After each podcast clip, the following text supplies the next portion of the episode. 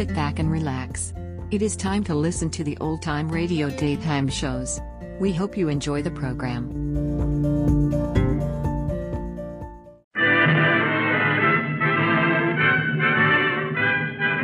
Standard of California, on behalf of independent Chevron gas stations and standard stations throughout the West, invites you to Let George Do It.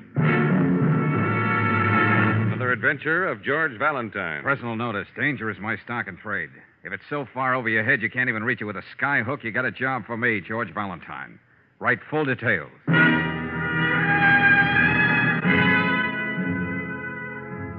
Dear Valentine, here's a laugh. A private dick falling for that screwy ad of yours. Her name is Joe Logan. We ran across each other a couple of times, but that's not important. Here's the deal. I'm meeting somebody at the Half Moon Motel tonight. I'm not the sensitive type, but something about this ring's phony. So if you read about me in the obituary column tomorrow, I want you to cry murder, good and loud. Encloses a hundred bucks for your trouble.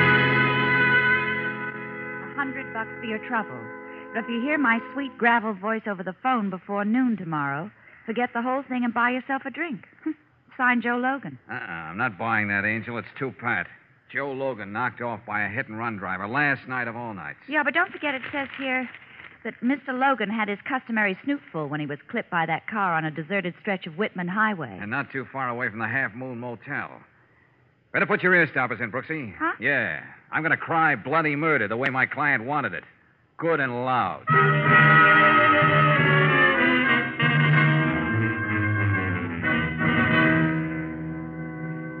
Look, Valentine, I don't want to be antisocial, but the only thing I've got eyes for this morning is a report just sent in.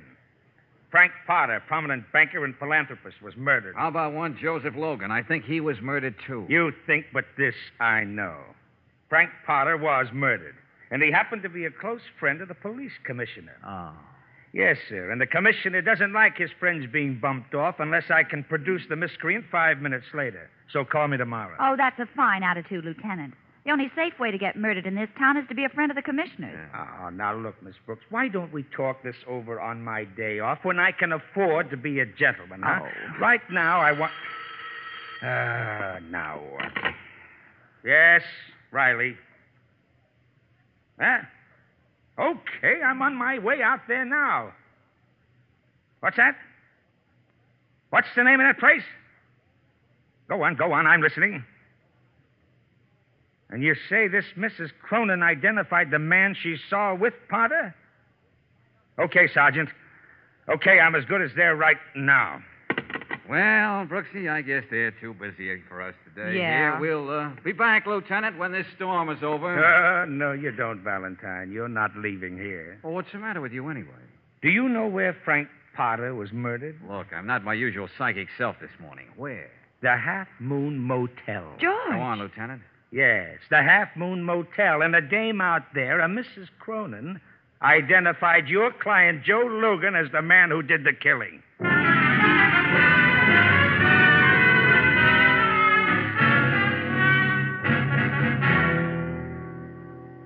I'm surprised, Mr. Valentine. The police didn't get around to me yet. Any time now, Maggie.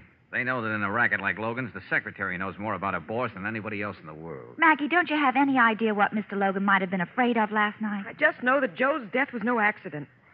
I, I didn't even know he wrote that note. Not that it matters to Logan now, but that letter to me puts him right there in the Half Moon Motel with Potter. Why does it? Joe had other clients. Whenever he didn't want to meet somebody here at the office, he'd call up the Half Moon Motel. I know the police would love to pin this on Joe, but I'm not going to let them Oh, out. cut it, Maggie. Let me have that. Hmm?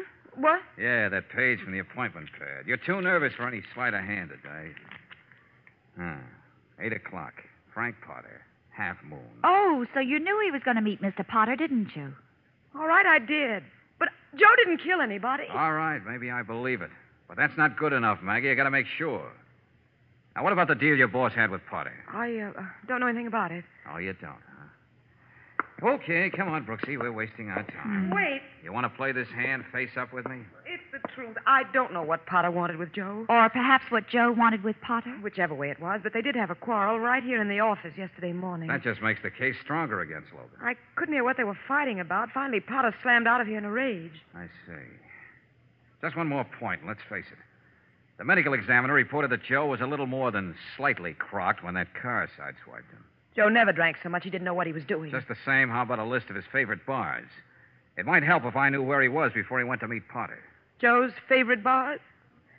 How do you want 'em from A to Z? Oh, George, can't you see she's all upset? Could have been Johnny's place near City Hall, or Chris's on West Laredo Street, or, or it could have been. Uh, Mort's Paddock Bar on Whitman Highway? What's that, Brooksy? Look at this book of matches in the ashtray. Mort's Paddock Bar, where good sports meet. Yes, that's another place Joe used to like to sit and talk to Mort. Whitman Highway. That's on the way to that motel. And Mr. Logan was run down on Whitman Highway. Yeah. See you later, Maggie.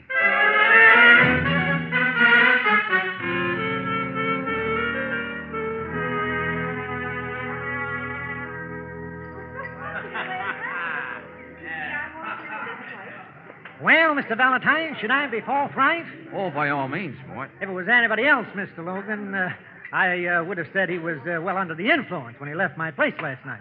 But uh, seeing it was Mr. Logan, uh, what would you say? Well, you see, he's one of those good-looking, strapping men who will, uh, you know, just get convivial, so to speak. Well, that's a nice way of putting it, Mort. You know something, miss? Mr. Logan's going to leave an empty place at my bar. You know, he was a swell talker. I picked up a lot of new words from him. Yes, I guess you'd say Mr. Logan was epigrammatic when it came to uh, uh, repartee. the poor fellow. Yeah, I see what you're trying to say. But uh, tell me, Mort, uh, what time did he leave here last night? Oh, about eight, I'd say. Before or after eight? Well, couldn't be sure, but he did say he was leaving his car in my parking lot till he got back. Well, didn't he say where he was going? No, miss, but it must have been near here because he said he was going to walk it. Ironical, isn't it? Just this time, when he decides not to use his car, he meets up with a pedestrian's fate. Not just ironical, Mort. It's more than that. Yeah, now you see right out that window? Down the highway a couple of hundred feet? That's where it all happened, on the Oh. right hand side there. Just by that first telephone pole. The poor fella. Okay, thanks a lot, Mort. You've been a great help. I'm afraid I didn't have very much to say. But you did, believe me. Well, dropping again. Always like to talk to people. Well, darling, do I ask questions, or are you going to let me in on the brainstorm? Take another look down the highway, Brooksy. What do you see? A pretty highway. Credit to the state. One lane going east, the other going west. An island of trees in the middle. Uh-huh. Uh-huh. Yourself, I see what you mean. Yeah. Joe Logan left the paddock bar and started to walk down the highway on the right hand side, walking toward the Half Moon Motel, not away from it, Well, if you're right, George, Logan never even got there to kill Potter. which should simplify things for us, but doesn't. I've got a hunch whoever killed Potter ran Logan down. Yeah. Well, what next? Well, I understand there's a Mrs. Potter. Have a talk with her, Brooksy, huh? See if she knows what business her husband had with Logan. Okay, where'll I meet you? Back at the office. In the meantime, I'm going to scrape up an acquaintance with this Mrs. Cronin, who swears she saw Logan at the Half Moon Motel.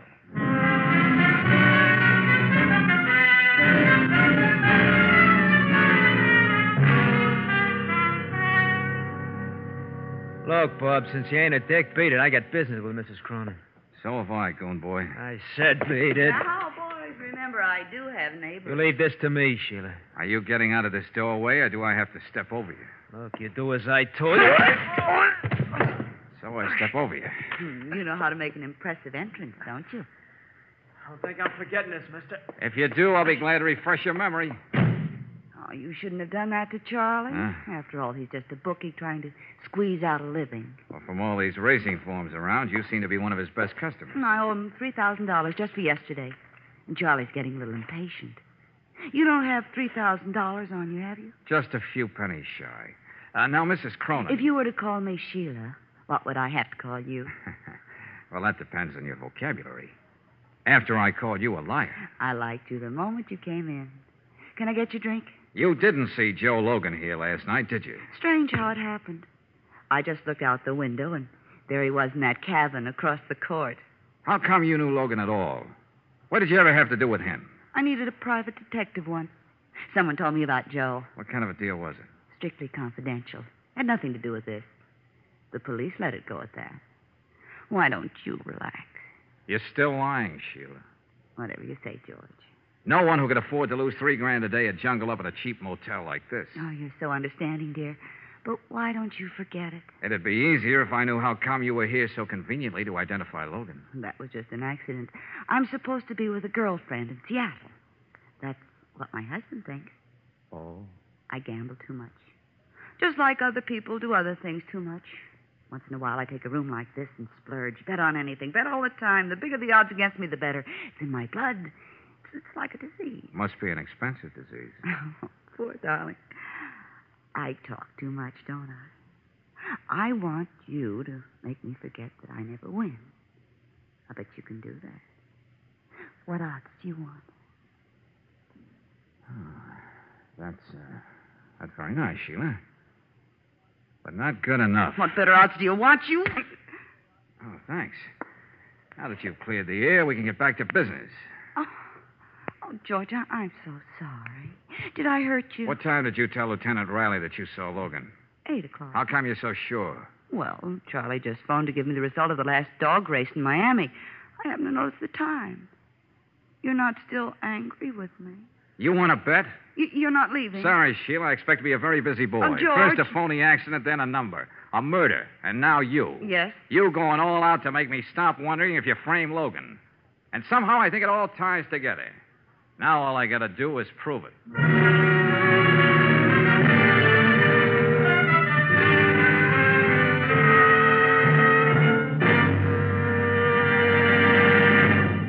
We'll return to tonight's adventure of George Valentine in just a moment.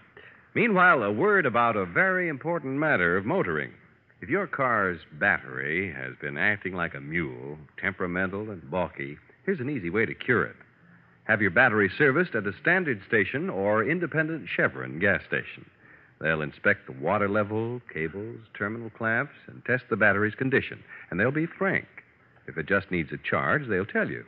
If your battery's really on its last legs, they'll explain how a new Atlas battery can save you money. Every Atlas battery has its certified power capacity stamped on the case where you can read it. And you'll find these capacities meet or exceed standards set by the Society of Automotive Engineers. The longer lasting starting power of Atlas batteries, by the way, is backed by a written warranty honored everywhere by 38,000 Atlas dealers. Independent Chevron gas stations and standard stations are glad to service your battery, proud to offer you an Atlas battery when you need one. That's why they say and mean, we'll take better care of your car.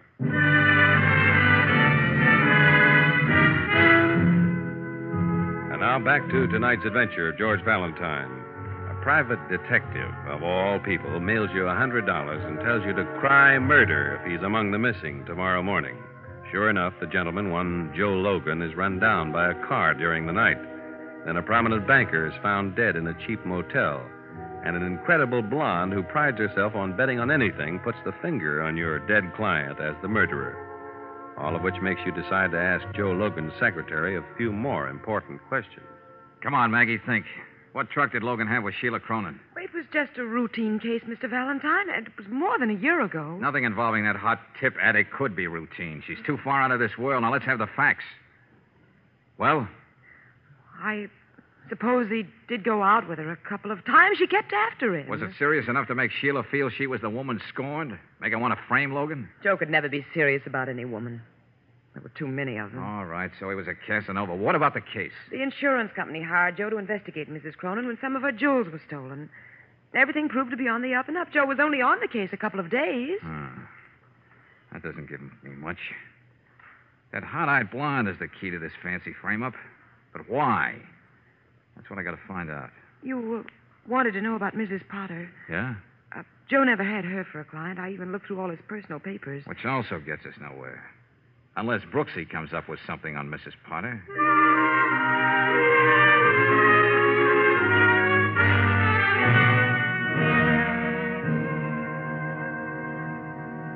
Miss Brooks, can't you see I'm dressing to go out? Oh, I just thought, Mrs. Potter, that since your husband had some dealings with Joe Logan, you might know something about it. I told you. I never heard of Joe Logan. Anyway, what right have you to question me like this? I just thought you might be interested. If it might help solve Mr. Potter's murder. I'm sure the police are doing all they can about it. Well, you might make it easier for them if you tell them all you know about Logan. What makes you so sure I know this? Miss Joe Logan. He was killed, you know. Well, that's just too bad. But he's not the first man to be knocked down by a hit and run driver. Now get out. Oh, then you did know Joe Logan. What? Well, that's pretty obvious. There were only a few lines in the paper about his hit and run accident. Not the sort of thing you'd remember about a stranger. You know, Miss Brooks, I should have obeyed my first impulse and had the butler throw you out. All right. I hired Joe Logan once. Why didn't you tell that to the police when they questioned? It has no bearing on this case. Does that satisfy you, Miss Brooks? Oh, not quite, but it's a good beginning. Well, I won't keep you any longer. I know you're anxious to get out and celebrate. What did you say? Get out of here. Go on, get out.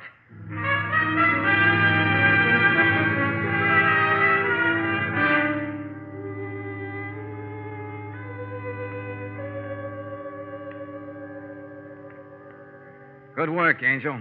I don't know what it means, but Mrs. Potter must have a good reason for denying that she knew Logan. Well, it's hard to know what she's thinking. Vivian's a cold dish with a memorized smile. Our friend Logan seems to have gone in for females who insist on being characters. Hmm. Anyway, why can't we find any record of this deal with Mrs. Potter? Maybe it's uh, something you just don't put down on paper, huh? Could be, Brooksy. Well, all we know up till now is that Potter and Logan had a quarrel. Yeah, And that's both right. Sheila and Vivian were Logan's clients at one time or another. Oh, make something out of that if you can. Okay, Valentine.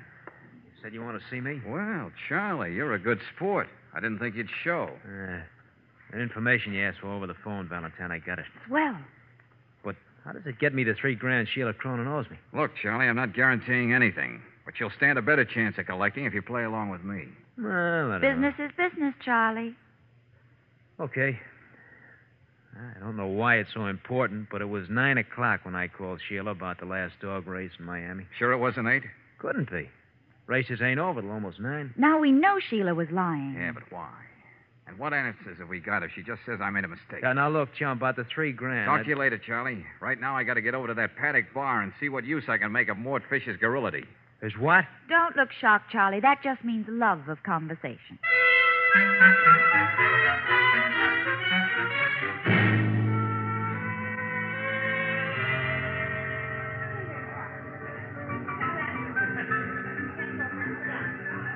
Well, it's sure good to see you, Mr. Valentine. You know, I was hoping you'd drop in. How are you, miss? Hi, Mort. Say, look, you like to talk, Mort. I thought if we sort of sat around a while, you might remember something Logan said last night that could help us. Why didn't you tell me this morning that the police think Mr. Logan bumped off this Potter guy?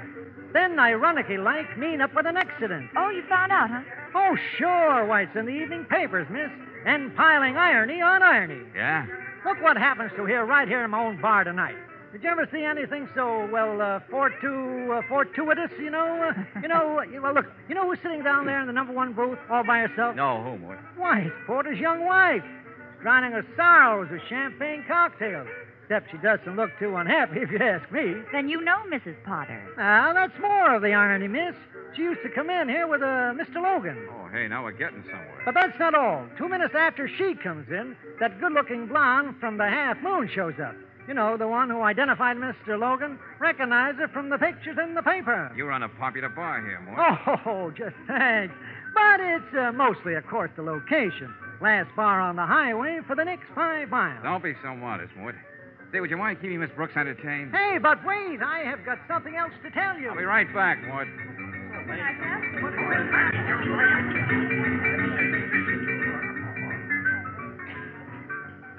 Hello, Sheila. Well, look at you. Now, George, I was just getting lonely. No, thanks. What I've got to say won't take that long. Besides, I got to make another stop. Do you want to bet I can make it more interesting? Why did you lie about Logan? You never saw him at the Half Moon Motel. He never reached there. I like my story better. The dog races aren't over in Florida till nine. So I made a mistake. Why did you lie? Did somebody make you do it? I'm getting fed up with this place. Let's go somewhere else, George. Or did you frame Logan because he had something on you? Was that jewelry holdup a fake with Logan playing both ends against the middle? What are you talking about? I mean, get the insurance money and sell your jewels. So you could pay off characters like Charlie the Bookie. you know something? I'm betting you could never prove that, dear. Hey, where are you going?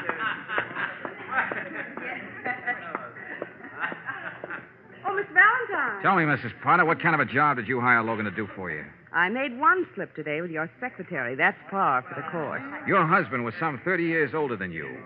You stood a lot to gain by his death. Go on, you're doing the talking. If Logan had anything to do with it, you'd want him out of the way, too, wouldn't you? Sorry, Mr. Valentine, but you bore me. Good night.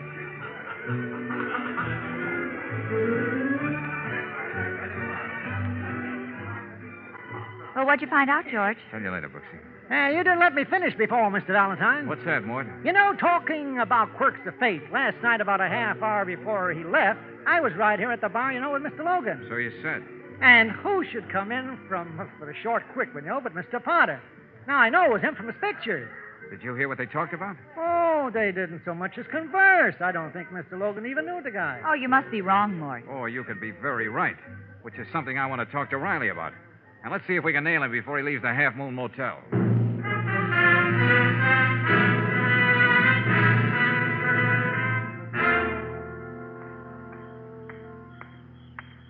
Why didn't we take the car, George? Well, it's just a short walk, Angel. Yeah. Anyway, I have to have time to think. Try and make some sense out of this thing. So it doesn't sound too fantastic to Lieutenant Riley. Hmm. Better keep to the side of the road, darling. Yeah. Brooksy, when we get to the motel, call Maggie at home. Yes, George? Tell her to meet us at Logan's office. There's just one thing I want to clear up. Then I think we'll have this thing licked. George, look out that car! Get on the side. Ah! Hey, you all right, Angel? Oh, so this is what gravel tastes like. And that car was trying to run us down. The same thing that happened to Logan. Yeah, and almost in the same place. A baby blue convertible, a big one. Say, I noticed that before. Parked on the lot next to the paddock bar. And that's where we're going right now.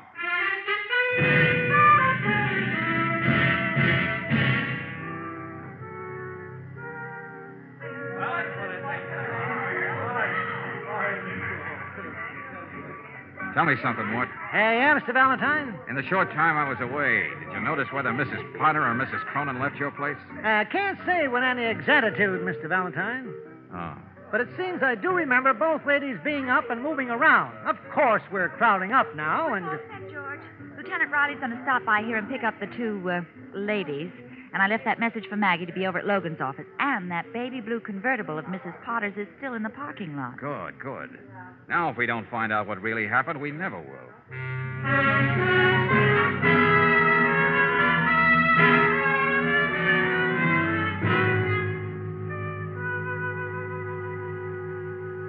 Okay, Valentine, what's your story? The one we got says uh, Logan killed Potter, and the commissioner likes that version, too. Just a minute, Lieutenant. Oh, Brooksy. Hmm? Call into the outer office and see if Maggie's ready to take all this down. Okay, George. So you think this is a photo finish between me and Mrs. Potter? Is that it, George, dear? Lieutenant Riley, I've answered this man's questions all day. Do I have to go through this now? If you don't mind, Mrs. Potter, yes. You ready, Maggie? Yes, Miss Brooks. Okay, go ahead, George. Okay. Okay, Riley, here's the way I see it. Joe Logan makes a deal with a woman who always needs money because she bets too much. Cooks up a deal with her to cheat the insurance company, then blackmails her. But I didn't kill him. Logan also talks to a pretty young matron, much younger than her husband. So you think I'm pretty? Thank you, Mr. Valentine. She wants Logan to help her get rid of her husband without involving her, and so she can still get a big chunk of his money. I discussed that with Logan. That's as far as it went. Uh, keep going, Valentine. Well, a wonderful plan is born, Lieutenant. Somebody makes an appointment for Logan to meet Potter at the Half Moon Motel. When Potter arrives, he's murdered. Then Logan is deliberately run down on the road. And you know, Lieutenant, dead men tell no tales. Yes, that much we know. Yes, do get to the point, George. Then enters what Mort would call the ironical touch. We're told that Logan and Potter had a violent quarrel the very day of the murder. Who should know better than the secretary who overheard it? Is that right, Maggie? That's right, Mr. Valentine. Then Mr. Potter does a very human thing. On the way to his appointment, which he knows he has to do with his wife, he stops in for a quick drink at Mort's bar. He stands almost next to Logan, but they don't say a word to each other because they've never met before. Ah, look, look, you gotta make more sense than this, Valentine, because uh, I don't get it. Oh, you'll get this, Lieutenant. Why were we told there was a quarrel? Because that would supply the motive for Logan to kill Potter. And who'd know enough about Sheila to force her to place Logan at the motel when he wasn't there at all? A lot of questions, Mr. Valentine. How about some answers? Coming to that, Mrs. Potter, coming to that. But just one final question. If Logan were proved as your husband's murderer, who would be in the position to hold you up for the rest of your life? What? Someone who had the proof that you were dickering with Logan. Maybe you weren't talking murder, but it might sound like it. Getting all this down, Maggie? You got that proof, haven't you? That's why you committed two murders. Maggie- What? Didn't you, Maggie? Yes, you've got your facts all straight, Mr. Valentine. They make a wonderful confession. I may as well sign it now.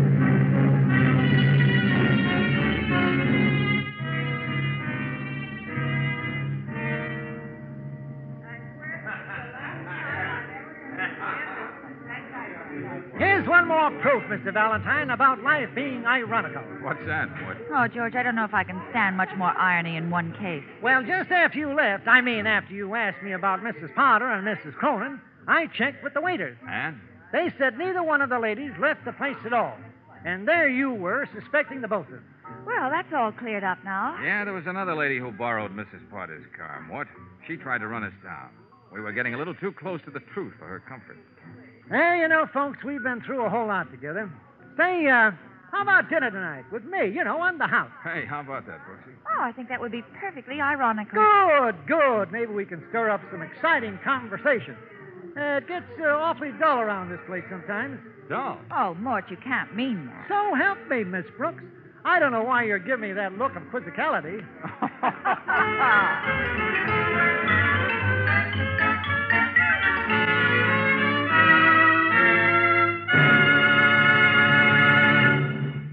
I'd be willing to bet there's not one car owner in a thousand who could lubricate his car thoroughly. For there are more than 20 vital wear points on the average car, and if most of us tried to find them, it would be pure guesswork. Even the expert lube men at the independent Chevron gas stations and standard stations don't rely on experience alone when they grease your car. Instead, they follow a precise lubrication chart recommended by the manufacturer of your car. And they use RPM greases and oils, each one tailor made to protect those key wear points. Tailor made, too, to smooth out road shocks and give you easier riding. So, for low cost maintenance and better riding, get a lube job with RPM greases every thousand miles. Get it at a standard station or independent Chevron gas station where they say and mean, we'll take better care of your car.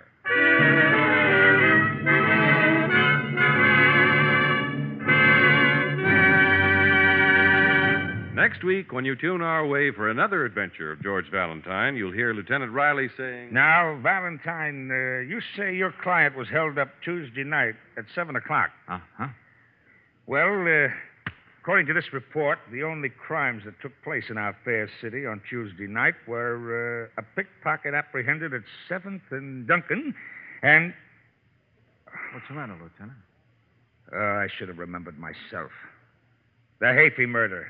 Killer still at large. Victim previously married to. Here.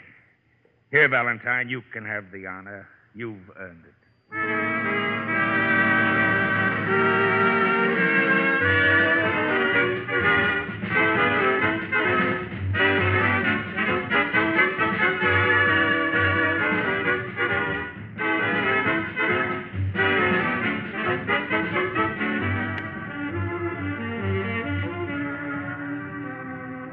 Tonight's adventure of George Valentine has been brought to you by Standard of California on behalf of independent Chevron gas stations and standard stations throughout the West.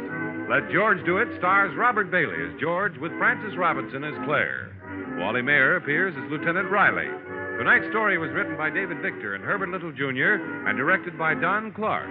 Also heard in the cast were Gloria Blondell as Sheila Cronin, Virginia Gregg as Vivian Potter, Betty Lou Gerson as Maggie, Dick Ryan as Mort, and Tony Barrett as Charlie. The music is composed and conducted by Eddie Dunstedter.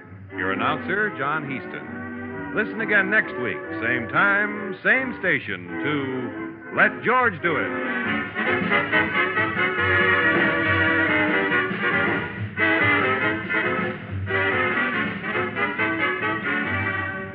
This is the Mutual Don Lee Broadcasting System.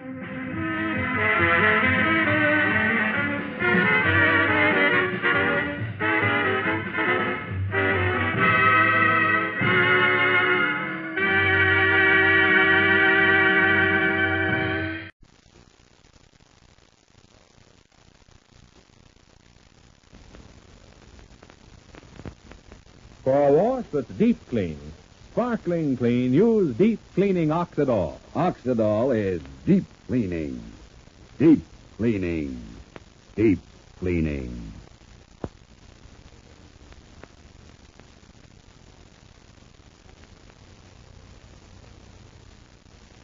Oxidol's own Ma Perkins.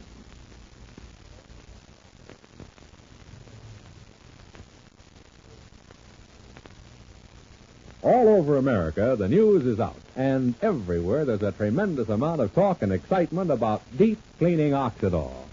Women are getting washes so wonderfully clean and white they can hardly believe it. They're discovering that deep cleaning Oxidol reaches deep down into fabrics and gets out the gray dirt left in clothes by the leading wash day suds, the leading shortcut suds. Now, this fact was demonstrated to women recently, and I'd like you to hear from Mrs. John Rising of St. Bernard, Ohio, who attended the demonstration. Here's what she saw. In this washing demonstration, they used my clean clothes. Well, at least I thought they were clean because I had just washed them with the leading suds, the way you're told to. Then they washed those clothes over again, this time with deep cleaning Oxidol. You should have seen the dirty wash water come out of those clothes I thought were clean. That dirty wash water showed me Oxidol really can get out the gray dirt left in clothes by those leading shortcut suds. Thanks, Mrs. Rising. And ladies, here's something we'd like you to try. Next wash day, use deep cleaning Oxidol and see for yourself how much dirt Oxidol can get out of your clothes. And even more surprising, look at the clothes themselves. When you use deep cleaning Oxidol, your clothes look sparkling white and bright. Your clothes feel soft and fluffy. Your clothes smell sweet, too. Yes, your clothes look clean, feel clean, smell clean, because they are clean with deep cleaning Oxidol. Yet, Oxidol is really safe. Deep clean clothes stay brighter, new looking longer.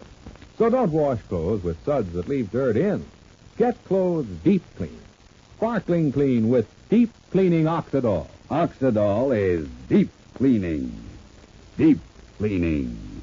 Deep cleaning. Ask your dealer for Oxidol today.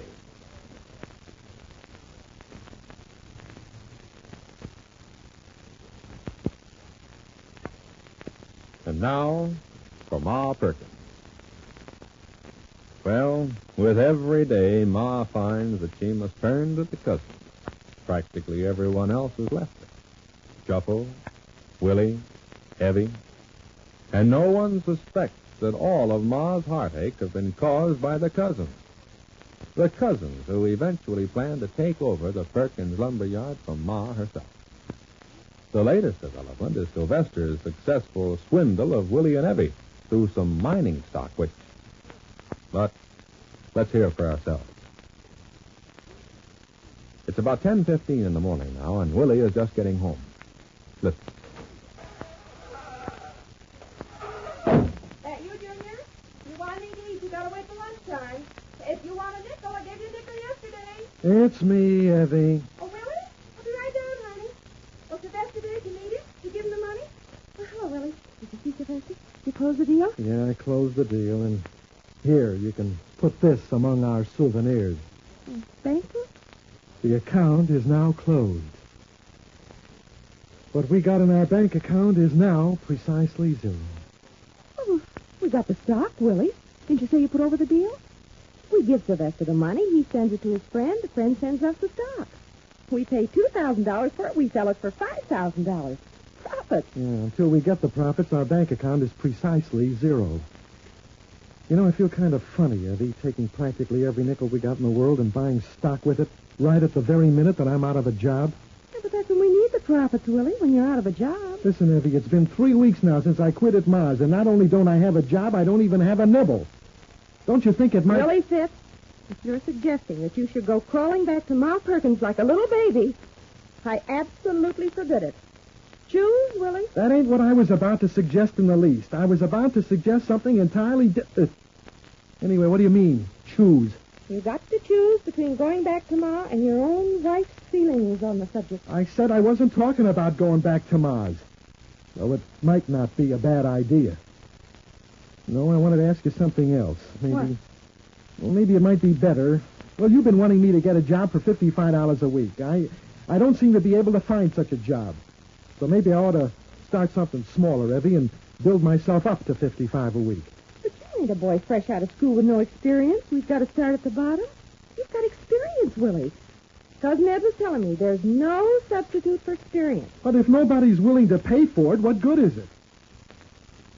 See, I don't know, Evie. I, I'm not used to worrying about money. I mean, ever since we got married, at least I've always had a job. I, I, I feel nervous.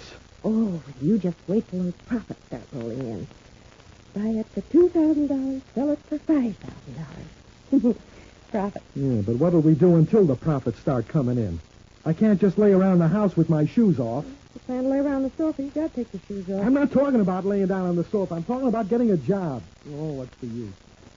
Listen, I- I'm going to give myself until the end of this week, trying to find a job for 55. And if nothing happens, I'll answer one of them ads in the Fort William paper where they pay 150 a month. I'll take anything. Now, that, that, that, that's only sensible, Evie. Well, I like Cousin Ed always says. Think big, be big. Okay, tell Cousin Ed I'm thinking very big. I'm, I'm, I'm thinking millions. Then kindly ask him when and how the millions start rolling in. Think big, be big. That's, that, that's a lot of...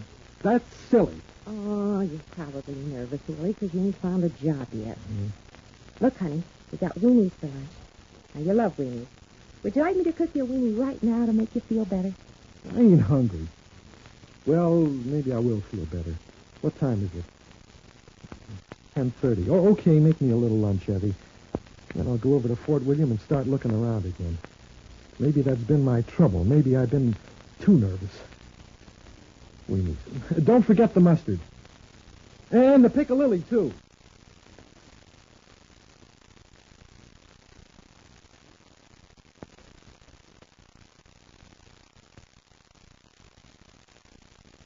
And now our changes. Willie's nervousness would be increased a hundredfold, or should I say two thousandfold, if he knew the truth. That the stock he's just bought is in a perfectly worthless company. That it's all a swindle on the part of Cousin Sylvester and Cousin Ed. Well, the two schemers have ducked out behind the lumberyard office, and Sylvester is triumphantly showing his father what he. Well, listen. There, Popsy, read 'em and weep. The first time in my life I ever saw so many greenbacks in one bundle. Hey, suffering catfish. All them tens and twenties. They like to choke a horse. Hey, the twenties to choke a horse, the tens to choke a pony.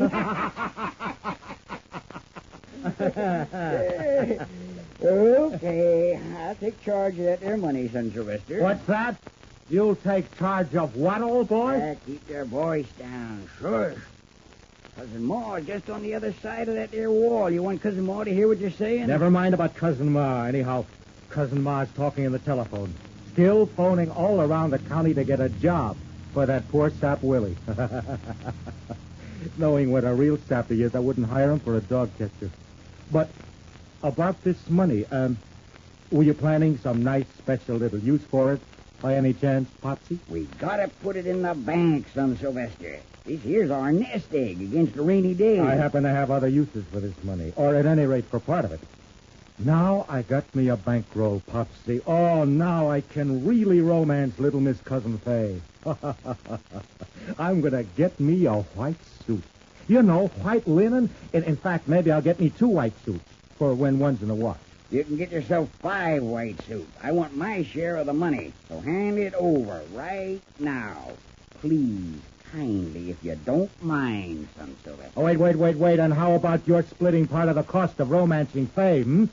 I'm doing it as much for you, Popsy, as for anyone. What's that? Why, you ungrateful, ignorant nincompoop. It ain't me who gets to go dancing all night and having fun and riding around automobiles. Anyhow, I'm the one who steered you on to Cousin Fay and her $50,000. Well, you're paying half of our operating expenses or no dice. I should pay for you to stay out all night having fun? You call that operating expenses? Cousin Sylvester. You out there someplace, Cousin Sylvester? There's more. She wants you. We'll discuss this on our way home to lunch, son Sylvester. And in the meantime, this cash stays right here in my pocket. Excuse me, Popsy. Come in, Cousin Ma. And that's another reason we ought to stick the money in the bank. Because by tomorrow you won't have a pocket. That there money's going to burn a hole straight through it. Finders keepers, Popsy. Everything you pick up off the floor, you can keep.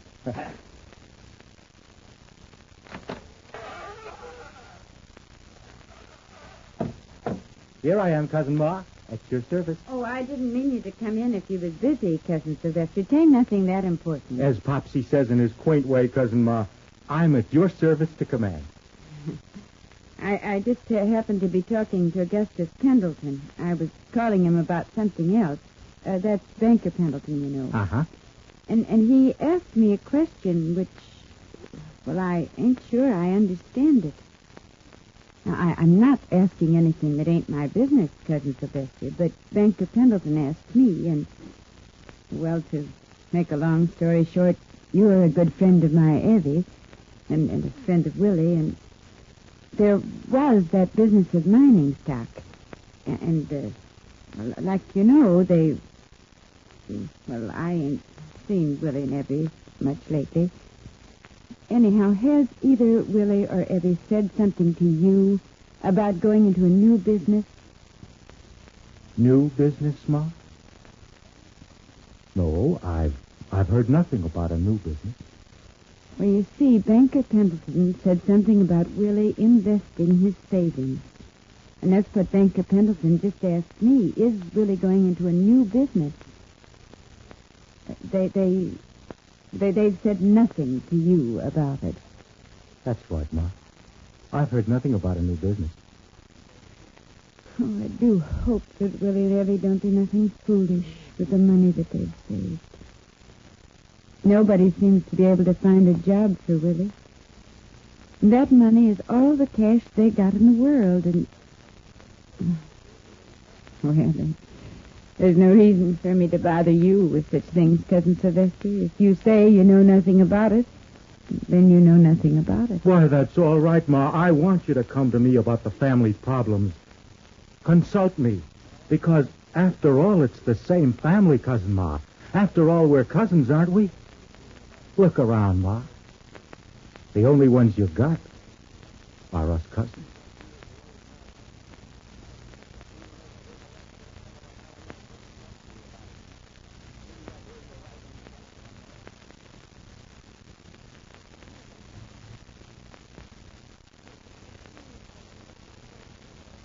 Ladies, if you have a really big wash to do each wash day, you'll especially welcome deep cleaning Oxidol in a giant economy size package.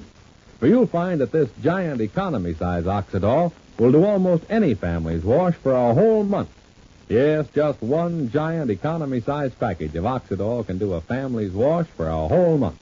And what a wash you'll get with this deep cleaning Oxidol. A wash so sparkling clean you can see it's clean, feel it's clean, even smell it's clean.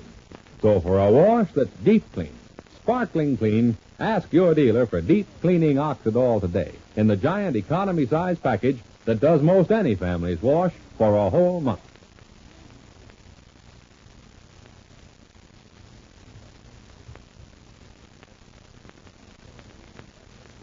And so Ma has to turn to Cousin Sylvester for information about her own beloved Willie and Evie. Which, of course, is just what Sylvester wants. What's going to happen? Well, it's Sylvester and Fay and the birth of another romance tomorrow. But now this is Charlie Warren inviting you to listen again tomorrow to Oxidol's own Ma Perkins. Same time, same station. For a wash that's deep clean, sparkling clean, use deep cleaning Oxidol. Oxidol is deep cleaning. Deep cleaning. Deep cleaning.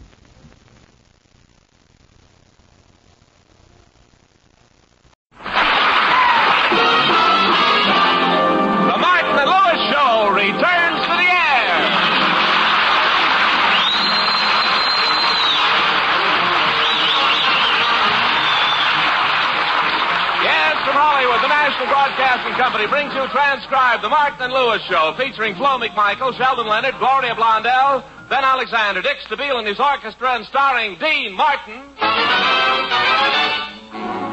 I love you. for sentimental reasons.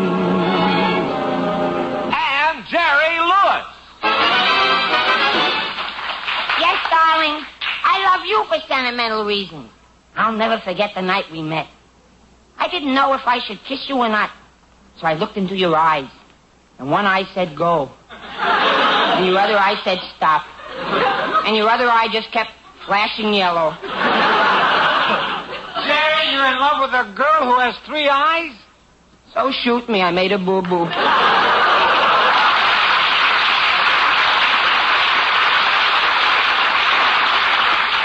As many of you know, Jerry Lewis and Dean Martin are planning to open their own nightclub. There have been delays, but Dean and Jerry believe their trials are almost over. Their club is about ready to open soon. Well, Jerry, we're almost ready for the grand opening. And just look at this place. Isn't this the most gorgeous nightclub you've ever seen? I don't think we have a thing to worry about, Dean. Our nightclub will be a smash. And before I forget it, we better get a big neon sign outside. We want the folks to be able to find us, you know. You mean our name up in lights? Sure. I got the whole thing all set. As you drive up to the club at night, the first thing you see is this big neon sign. Now appearing, Jerry Lewis, the world's youngest comedian. That's all the sign said. Dean, neon costs money. Well, Jerry, my name is supposed to be up there, too. Oh, it is, Dean, it is. Right next to mine. Well, it's more like it. And candles. I'm just kidding, Dean. We've always shared everything, and we're not going to stop now. Your neon sign will be just as big as mine. Now, settle down and see how things are coming. Yeah, I'd hate to see this nightclub become a flop. Dean, how can you say that? This place can't flop. We have all the ingredients that make a nightclub successful. We have good food and drinks, and, and, and we have a line of beautiful girls. We have an excellent floor show, and our orchestra leader, Dick Stabile, can play the highest note ever heard on a saxophone. He can play the highest note in the whole world.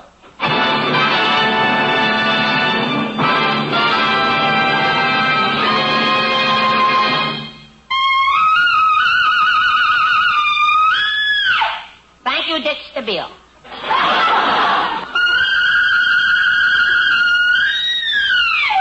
Sounds like a mouse backing into a cold trap. I beg your pardon. Gee, a girl character.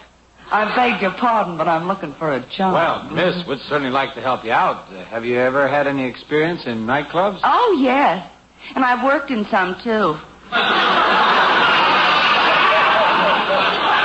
I see. Well, uh, what do you do in nightclubs? Well, I can answer that better by just showing you my legs. There. Oh. Gee, a cigarette girl. Cigars, cigarettes, deep freezers. No, gentlemen, I'm not a cigarette girl. Well, look, if you're not a cigarette girl, then uh, what do you do in nightclubs? Well, it's like this.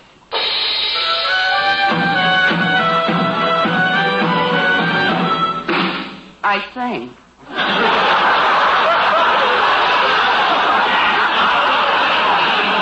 You're, you're, you're not Jack Smith.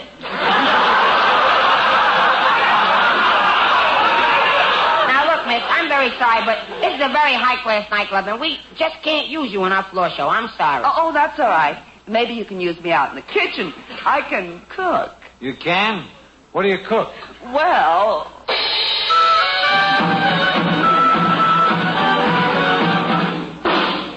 Uh, does that come with a boiled potato? I'm very sorry, miss, but we just can't use you. oh, you can't, eh? Well, if that's the way you feel about it, I hope your nightclub's a flop. Bye. Oh, she's crazy. How can this nightclub flop? It's impossible. We've got everything. Good food, and we have an excellent floor show, and our orchestra leader, Dick Stabile, can play the highest note in the whole world.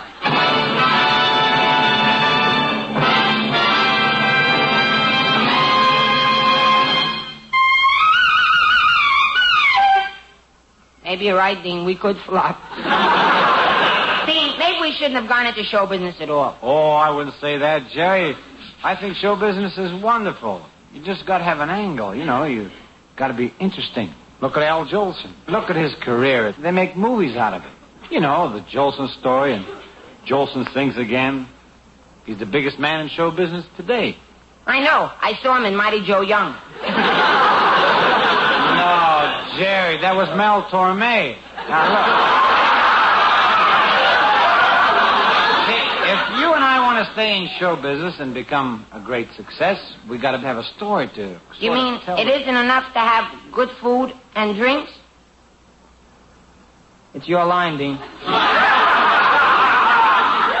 no.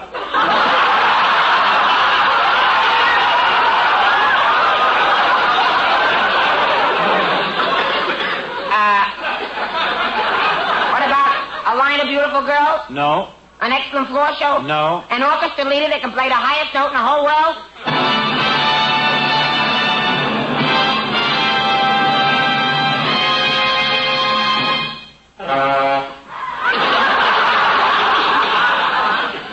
Fine time to get a cold.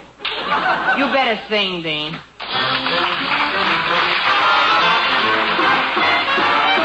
I know that someday you'll want me to want you.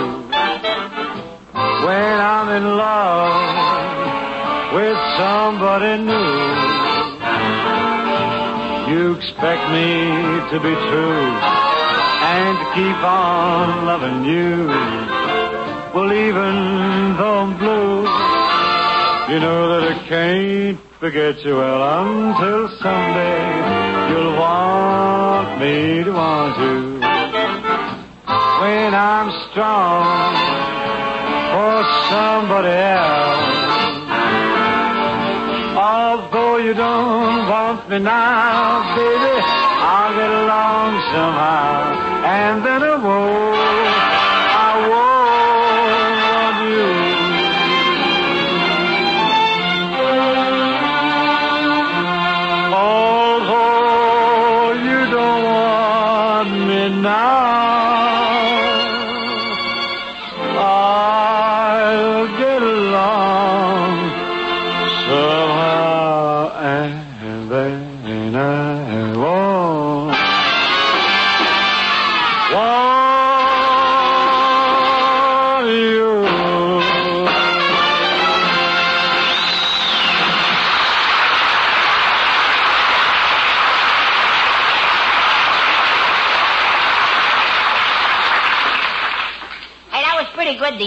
like it, eh? Well, to tell the truth, it sounded like you had a frog in your throat and he was doing the singing. Jerry, our bosom friendship has just become flat chested. Ah, now, don't say that, Dean. After 18 weeks, I get a laugh. Let me have it.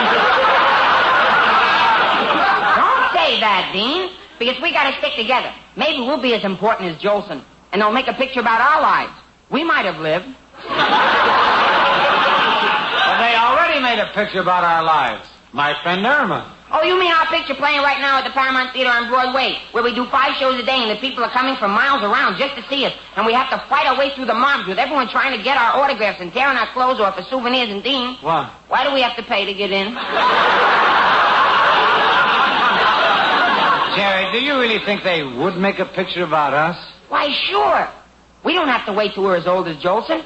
We'll just add our ages together, throw in Victor Moore, and we're all set. But do you think there are any interesting things in our lives? Oh, sure. Take me. When I was a little boy, I thought everything with stripes was peppermint candy. It wasn't until I was 19 years old that I stopped licking barber poles. Oh, that's great for a life story. But there's lots of other things about me. And you too, Dean. Let's see what a story about us would really be like. We bring you now the life story of Dean Martin and Jerry Lewis. If there's any similarity to the Jolson story, then your radio must be wrinkled. what makes men like Martin and Lewis? Who are they? Where do they come from? How can we get them to go back? First, let's look in on a little suburb in New Jersey. It's a very small suburb. On the map, it's just a pinpoint. Ouch! Ouch! Jerry lives in the center of town. But let's go back to a wintry night many years ago.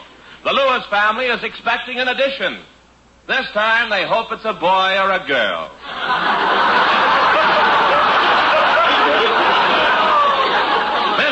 Mr. Lewis paces up and down in the hospital waiting room. Ah, ah. Oh, Doctor. What's the news? See for yourself, Mr. Lewis. Here he is, your brand new baby son. Look at him. Well, what do you think? I think I made a boo-boo. A few weeks later, little Jerry is lying in his crib, and his fond parents look down at him. Isn't he cute, Mama? Yes, but I wish he had a tail. You wish he had a tail. Yes, he keeps getting hurt trying to hang by where it isn't. Well, don't give up hope, Mama. With that face, a tail couldn't be far behind. Oh, look, Pa, look at little Jerry smile. Goo glub glump gloop.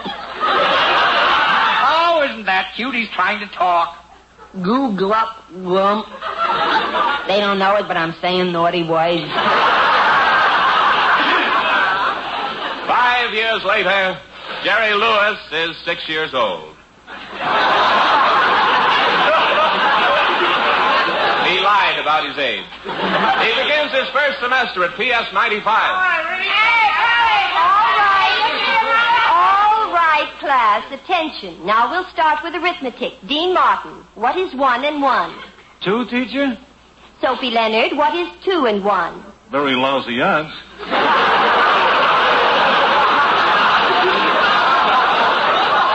Jerry Lewis, what's three and one? Machine oil. I'll give you another chance, Soapy. Now, if you had three dollars and gave me two, what would you have? I'd have a much better report card. Hey, kid, hey, kid, hey, hey, come here, come here. What do you want? Did you ever get in with bad company? No, why? How'd you like to start?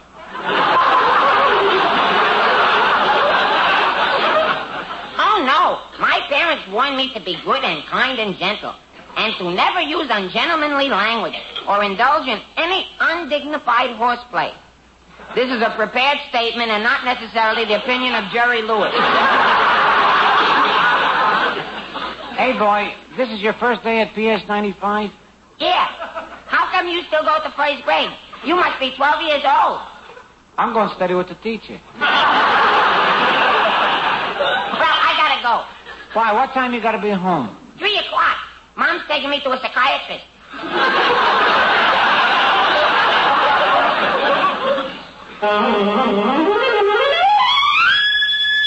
Hey, there's that other new kid, Dick Stabile. You know, he blows the world's highest note on the saxophone. Yeah? Yeah, he blows a note so high only a dog can hear it. He's blowing it now.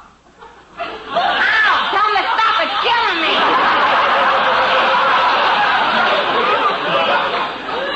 Stabile.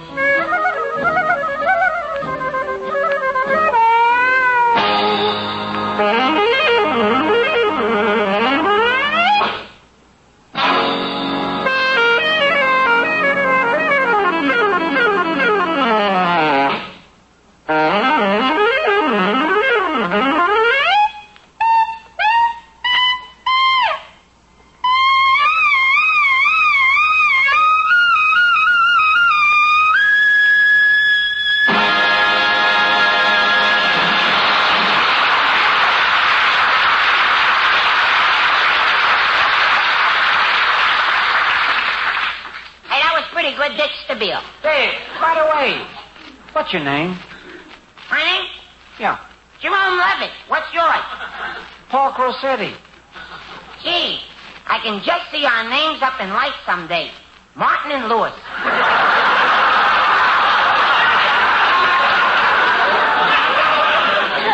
Hey, you got any friends in the neighborhood? No, but when I get lonesome sometimes, I play with my little imaginary playmate, Last Fogel. Last Fogel? Yeah, a little teeny fellow who lives in our clothes closet and eats holes in the morgue. Time passes. At the age of 13, Dean Martin's mental development and his Uncle Louis were arrested. Dean was growing fast, and his father thought it was time to have a talk with him. Dean, my son, you are 13 years old now. You sing all the morning, you sing all the night. The Medina, why don't you run away from the home?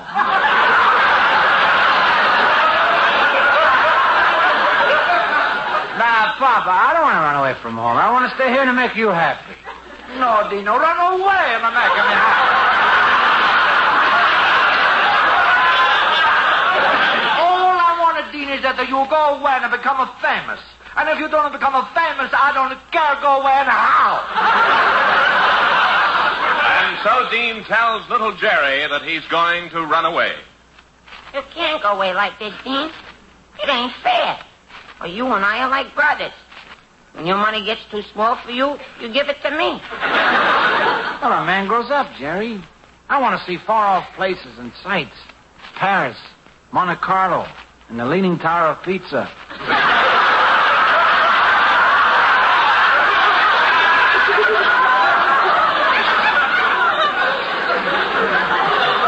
Gee, I know how you feel, Dean. Ah, to be in England. Now that all our money's there. I have to do it, Jerry. I want to sing. I want to be rich someday. And so Dean Martin left Jerry Lewis, and Jerry at first was very lonesome. Then one day he grew up. He met a girl. Milo, Yeah, Jerry. would you step out of the room a minute? My voice is going to change.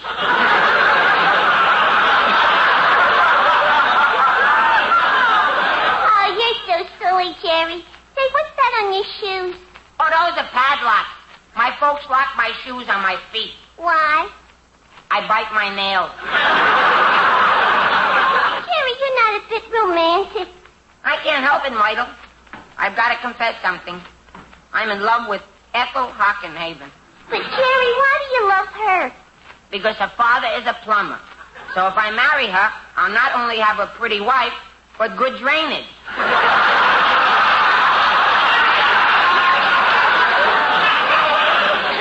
Then one day, an older and wiser Dean Martin returns. He's seen the romantic old world, and an Italian love song is on his lips.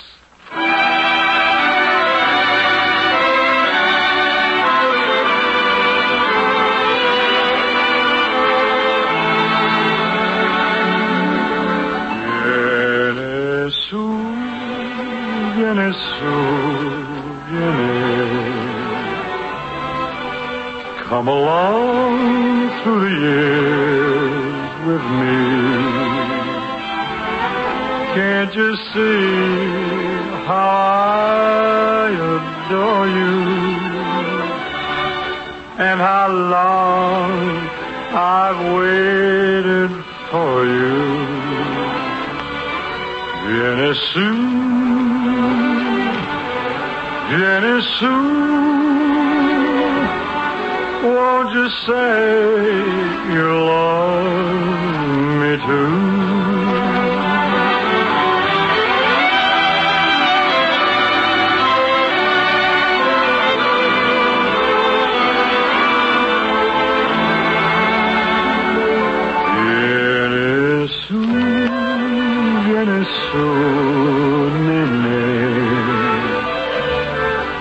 Anche tu, anche tu, come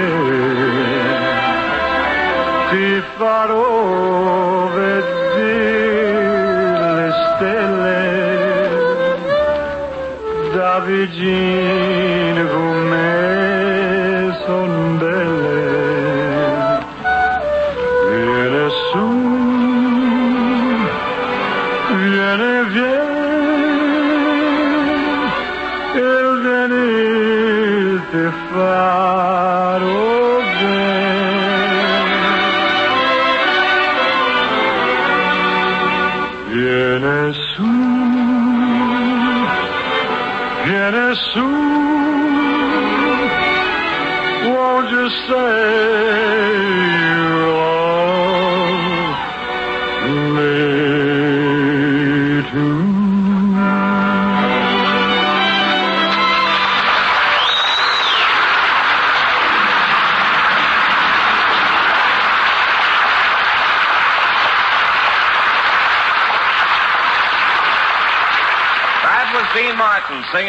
Sue. And now back to the life story of Dean and Jerry. Childhood and school days are behind them. They're grown up now. The boys realize they've got to prove whether they're mice or men. So, nibbling a piece of cheese, they stride out into the world. Side by side, marching with their heads up, their shoulders back, their chests out. Their shoestrings tied together.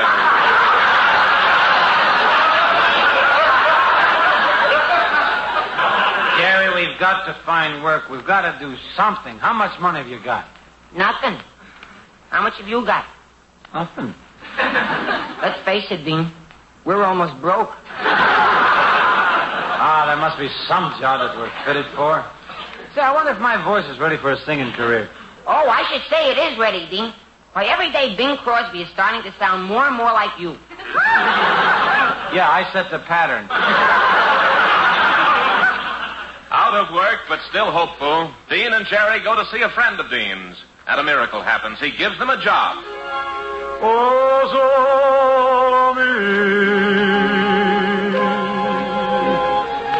Stand wrong. I don't mind putting a quarter in your tin cup because you've got the biggest monkey on a leash I ever saw. Go ahead, tip your hat, Jerry. Jerry had to give up this job, however.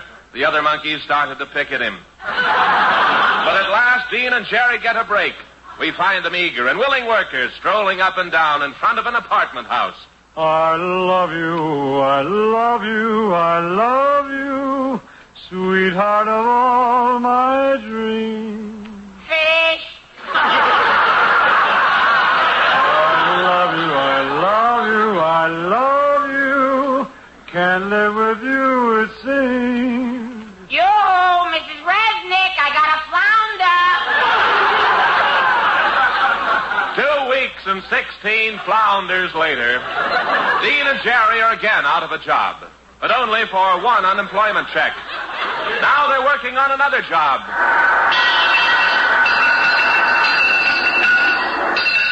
Fixing watches. The boys soon tire of this job.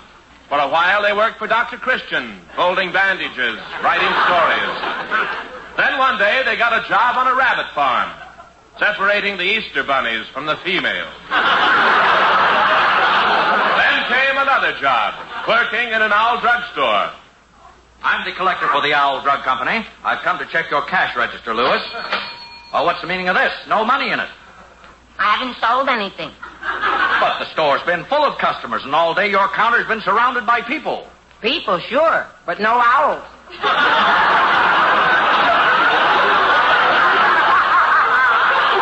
Young men were building airplanes. Young men were building bridges and roads. Young men were trying their wings. Dean and Jerry just sat around molding. Well, when things look this black, there's always one way out, and I'm going to take it. Jerry, you mean? Yes, the river. You've been a swell pal, Dean, but this, this is the end. There's only one thing left to say, old pal. Yeah, what's that? Bye. Bye.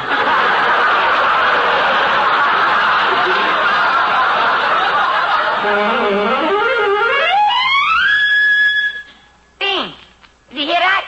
It's Dick Stabile, the world's greatest saxophone player, playing the world's highest note. That gives me an idea. We'll get Dick to come with us, and we'll go into show business. Show business. Oh, boy. The stage, the movies. I can already feel the cemented at Grauman's Theater oozing up between my toes. Well, come on, Jerry. Let's go talk to an agent. I got the address of a fellow who might help us.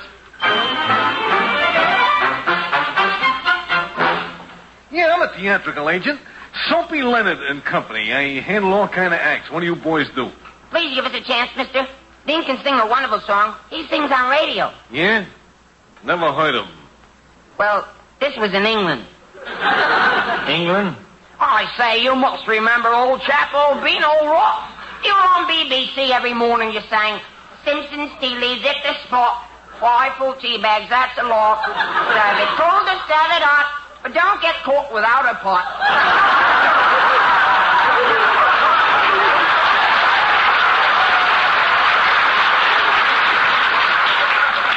I'll bet I sold a lot of coffee, huh?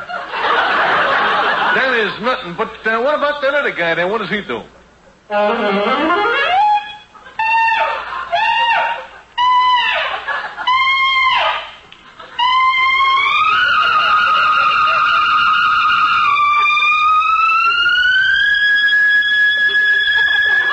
Dick, you're squeezing.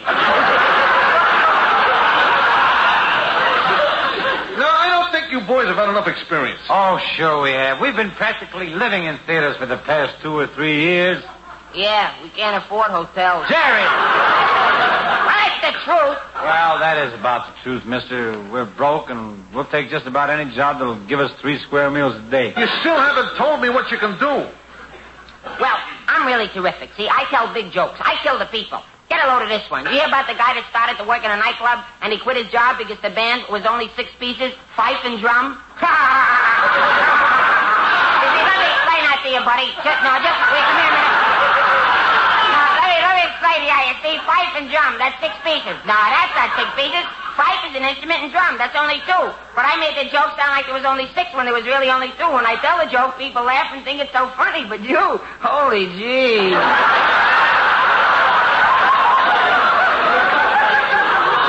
And so the rest is history. The agent took a chance and teamed the boys up. They went out on the stage of a small nightclub in Atlantic City, and the people loved them. Finally, they opened at the Copacabana in New York City. There were bright lights, glamorous stars, thousands of people milling around. And along with the other guests came Jerry's father. Isn't this something, Pop? Been a long, hard pull, but it's worth it. What do you say to all the success your little Jerry has?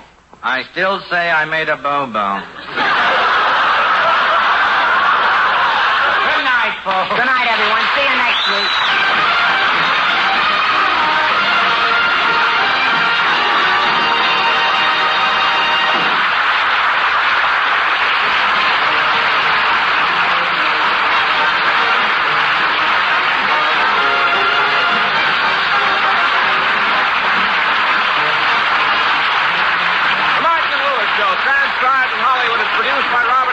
written by Charlie Isaacs, Jack Douglas, Dick McKnight, and Ray Allen.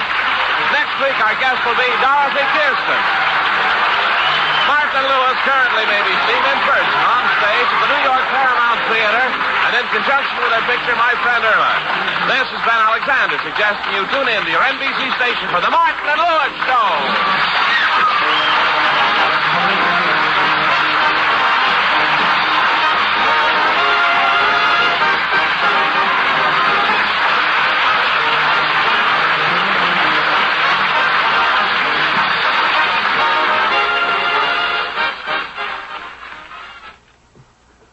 Coming up now is William Bendix living the life of Riley on NBC.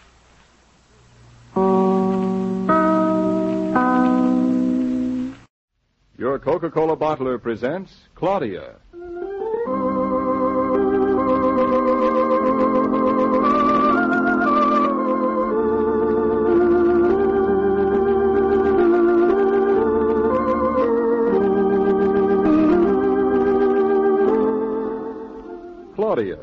based on the original stories by Rose Franken. Brought to you transcribed Monday through Friday by your friendly neighbor who bottles Coca Cola. Relax, and while you're listening, refresh yourself. Have a Coke.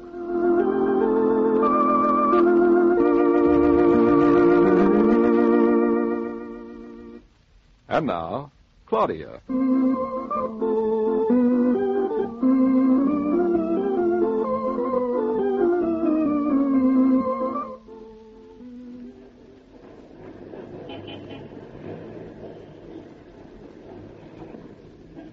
You're sure you're going the right way, Claudia? Yep.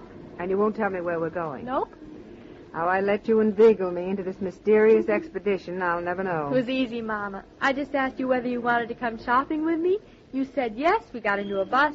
Here we are. That's just it. The last time you did this sort of thing, we ended up by buying a dog. Oh, we're not buying anything today, so cheer up. We're nearly there, too. Where? Where we're going? This conversation is beginning to sound familiar. From now on, I'll find out where we're going before I leave. Would you really like to know, Mama? No. Then I'll tell you.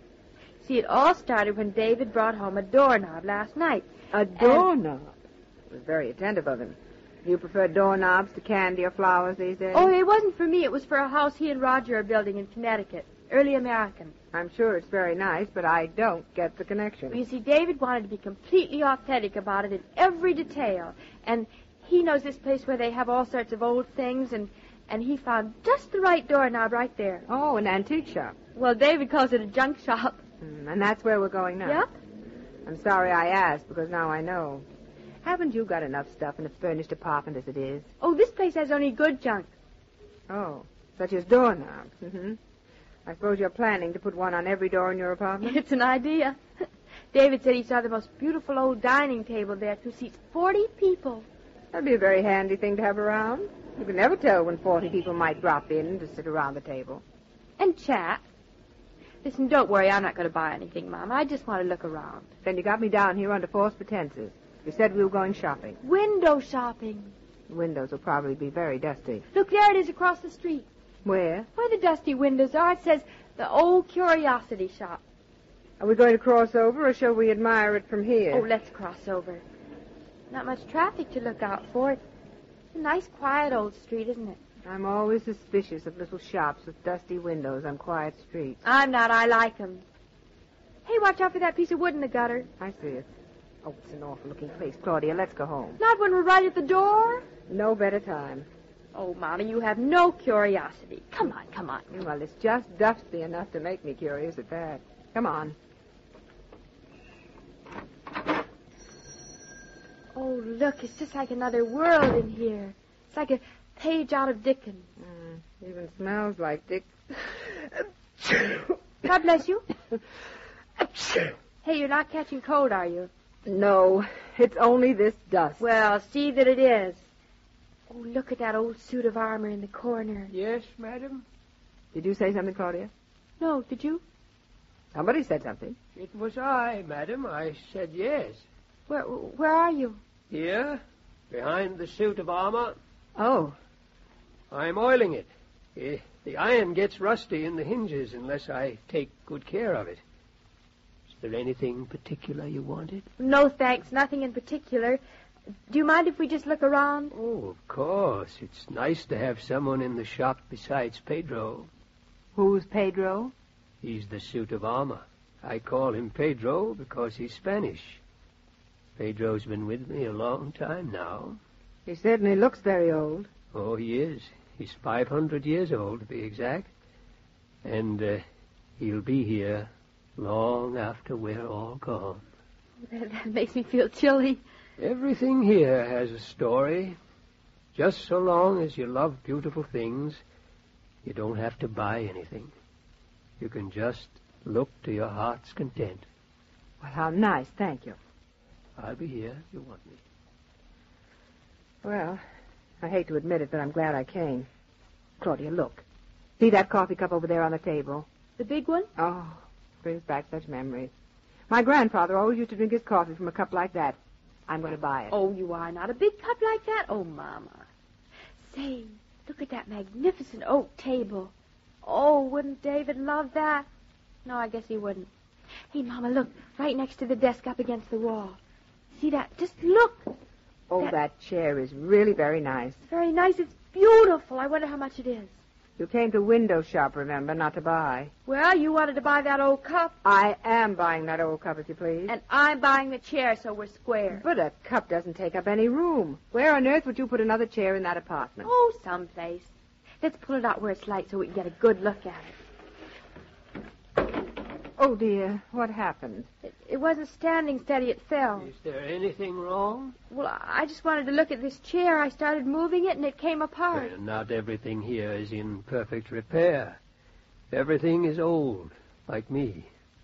Some things have stood up against time, others have not. Uh, this chair you wanted to see, I'm afraid, is a casualty in our battle against time. The leg in the back, you see, it falls off. Could it be fixed? It could, by the right person. Then I think I'd like to buy it. Who could fix it for me, though? I could. It's a beautifully made chair. I bought it in Massachusetts. Someone who didn't understand how fine it was delivered it to me, and it was broken when it arrived. I decided to leave it the way it was, unless someone wanted it badly. There are a lot of broken chairs and broken dreams in this shop. But you said it could be fixed. The chair, I mean. A chair can be mended more easily than a dream. Don't you think you better find out how much it is, Claudia? How much is it? Prices? Oh, there are no prices here. I know someone really wants something. I let them have it at a price I think they can afford. Well, I can't afford a great deal, but I'd like to pay whatever you think it's worth. That's a good spirit. Many ladies don't always feel like that. Could you afford, uh, say, thirty dollars if I repair the leg? Oh, yes. Claudia. Are you going to pay thirty dollars for a broken chair? Oh, No matter how much you wanted it, it isn't worth it, really. Oh, but it's such a lovely chair, Mama. Wouldn't it be awful if you didn't like it?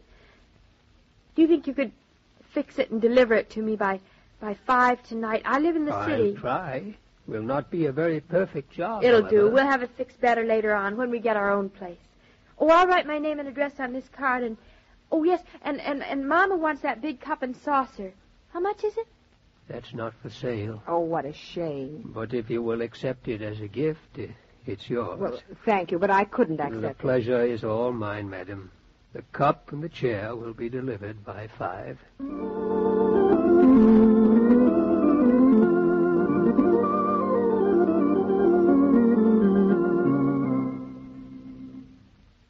Nice old man. He really kept his word. Oh, look, doesn't the chair look beautiful, Mama? Mm, do you think David will like it, though? Oh, I mean, do you think he'll be disappointed in my taste for buying it? He'll be home soon, and you can find out. Mama, you know, this chair is, is, is just like my first cake. I fail to see the comparison, except that they were both pretty well smashed up. No, now be serious.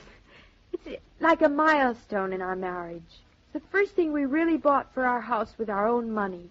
Something you bought with David's money, you mean? Same thing. Well, you know, that's a very good formula for a very happy marriage. There he is. There's David. I'd climb the highest mountain if I knew that when I climbed that mountain I'd find you and Mrs. Brown. well, if it isn't the singing architect. A song with every house, and every house something to sing about. David, you fool. Say, there's something in my eye. It's me. Oh, I didn't know it was you. You don't look like you. Who do I look like? Somebody nice? I'm not sure yet. Back up so I can see. Don't budge, Claudia. Now, what are you two hiding? Why are both of you standing in front of me like that? I'm just standing next to Mama. And I'm just standing next to Claudia. Well, now that our relative positions are established, how would you two like to let me into the living room? We can all sit down and make believe we're home. David, I bought something today. Again? Animal, vegetable, or mineral? It's not animal this time. It's wood. Salad bowl. Let's go into the living room. It's less drafty than this It, hall. it, it's not a salad bowl. Piano? No, no, the apartment's too small for a piano. It's not too small for a chair, though, is it, David? A chair? What kind of chair? An old one. A beautiful old Oh, one. but we don't. You said it was an old one. I'll bet somebody passed it off on you as an antique. Where is it? In the living room. I've got to see this. Claudia, you don't know anything about Oh, buying just a- wait, please. Hold your horse until you see it. There. Is is that the chair? Yes, David. I'm sorry if you don't like it, but I. Don't like it. Wait a minute. Wait a minute. This looks like. Oh no, no, it can't be. Wait a minute. Let, let me turn it upside down. It is. Or if it isn't, it's the nearest thing to a Duncan Phyfe I've seen out of a museum. Lady, that's a chair that is a chair. How much was it? Don't tell me. I don't care. I knew you'd like it, David. I. Oh, I don't know why I should be so happy about it, but I am. So am I. Hey, you know something? You're almost as good at picking chairs as you are at picking husbands and dogs. I guess it's safe to leave you two alone now. I'll say good night. Why don't you stay for dinner, Mother? You deserve it for having such an intelligent daughter. No thanks. I've got dinner ready at home, and there are a lot of things I've got to do tonight. Can't you do it tomorrow? Because you've got such an intelligent daughter? No. Good night. Don't bother coming. I'll find my way out. Good night, Mother. Good night, Mama. Good night, children. Well, come here, you. Here I am. That was to let you know I still love you. And now, about that chair. I didn't want to say this in front of Mother, but David, you don't like it? you bet I like it, but we can't afford a chair like that, Claudia. Must have cost at least a couple of hundred dollars, even in its rough state. Thirty. Two hundred and thirty dollars? That's a lot of money, Claudia. Not two hundred and thirty, David. Thirty. Thirty dollars for that chair? Who'd you hit on the head? No, when it was broken, but I wanted it anyway, so the man fixed it for me. He charged me thirty dollars. What man? The man in the old curiosity shop, where you were yesterday.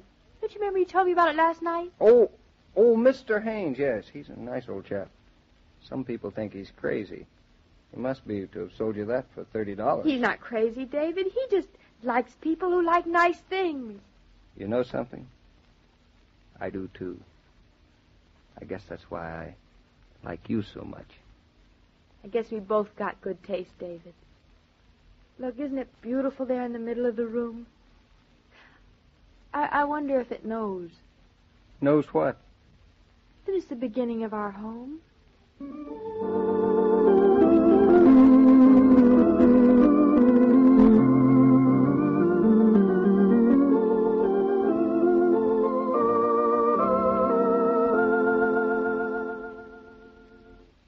All story material used in this broadcast of Claudia was under the supervision of Rose Franken and William Brown Meloney.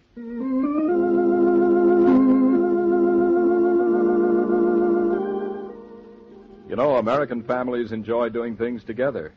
And the pause that refreshes with ice cold Coca Cola has a pleasant way of fitting in with all the family doings. Now that Coca Cola is more plentiful, you can keep the refrigerator stocked with a good supply. And when you're round the town, remember you can stop at the familiar red cooler and get a frosty bottle of Coke and go on your way refreshed. Every day, Monday through Friday, Claudia comes to you transcribed with the best wishes of your friendly neighbor who bottles Coca Cola. So listen again tomorrow at the same time.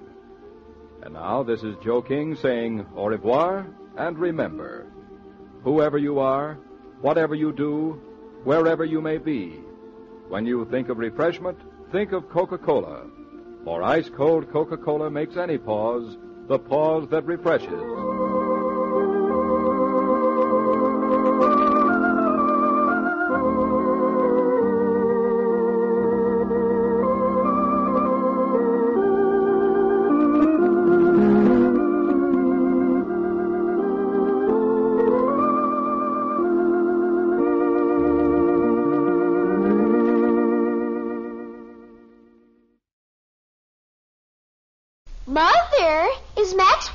Maxwell really the only coffee in the world? Well, your father says so, and your father knows best.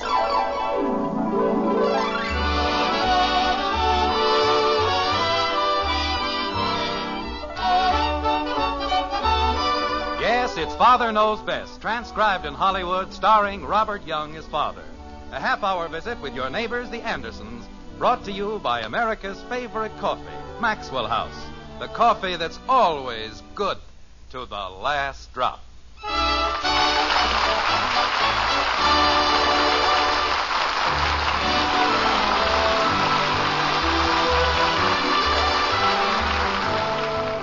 In every week, there are seven days. In every day, there are 24 hours. In every hour, there are 60 minutes, or 3,600 seconds. That's a lot of time, isn't it? Time enough to do almost anything. Unless, of course, you happen to be a father. If you're a father like Jim Anderson, there's never enough time. Never enough minutes or hours or days. That's why, as a conscientious father, you're forced to take steps like this. And so, gentlemen of the Springfield Service Club, let's take a look at the record. Let's put a microscope on the past year and see exactly how much cooperation I've received. Jim, Honey, if you're going to keep interrupting me, I... I'm sorry, dear, but microscope sounds so funny. Don't you mean magnifying glass? Well, you're being very technical, Margaret. It's just a figure of speech, so what difference does it make which one I use? Hmm, Not a great deal, I suppose, except that when you say microscope, you think of germs. And that's exactly what they are a bunch of germs. Elect a man president and then don't lift a finger to help him. I know, dear, but as long as you're going to It's resign. supposed to be such a great honor. I'd better wear this tie, huh? Yes, dear, and I've laid your shirt out in the bed. President of the service club. Just another way of saying I'm too tired. Let Jim do it. Jim, if you want me to hear the rest of your speech. They can get another president. He can do all the work. I'm going to stay home with my family. Uh, where was I? You were looking at the record. Oh, yeah, yeah. Uh, let's take a look at the record. Let's put a magnifying glass on the past year and see exactly. Jim, Yes, Margaret. you were right. Microscope sounds better. Thank you. Let's take a look at the record. Let's put a microscope on the past year and see exactly. It's a very peculiar picture. I mean, putting a whole year into a tiny little microscope. But it does sound better when you say it. Margaret, Yes, dear. this is a large microscope, the year size. Well, let's not worry about it. It isn't very important. Yes. Uh, I won't interrupt you again. Margaret, if there's anything else you'd rather do. Jim, I'm trying my best to listen. Oh, that's what you were doing. Of course, if you don't want me to hear the speech. I do want you to hear the speech, but we've been at it for 15 minutes and I haven't been able to get past the introduction. I'm so confused I don't know if I'm getting dressed or undressed. Mother, I'm in the bedroom, Betty. I think the string beans are burnt. Oh, dear, I forgot all about them. I'll be right down. Okay. Between the string beans and Kathy's bath and Betty's fingernails. Jim, just because you're going out to dinner, that doesn't mean that we don't have to eat. I didn't say that. I have three growing children to take care of, and they're going to be fed in spite of you and the service club. I suppose I burned the string beans. Well, they certainly didn't burn by themselves.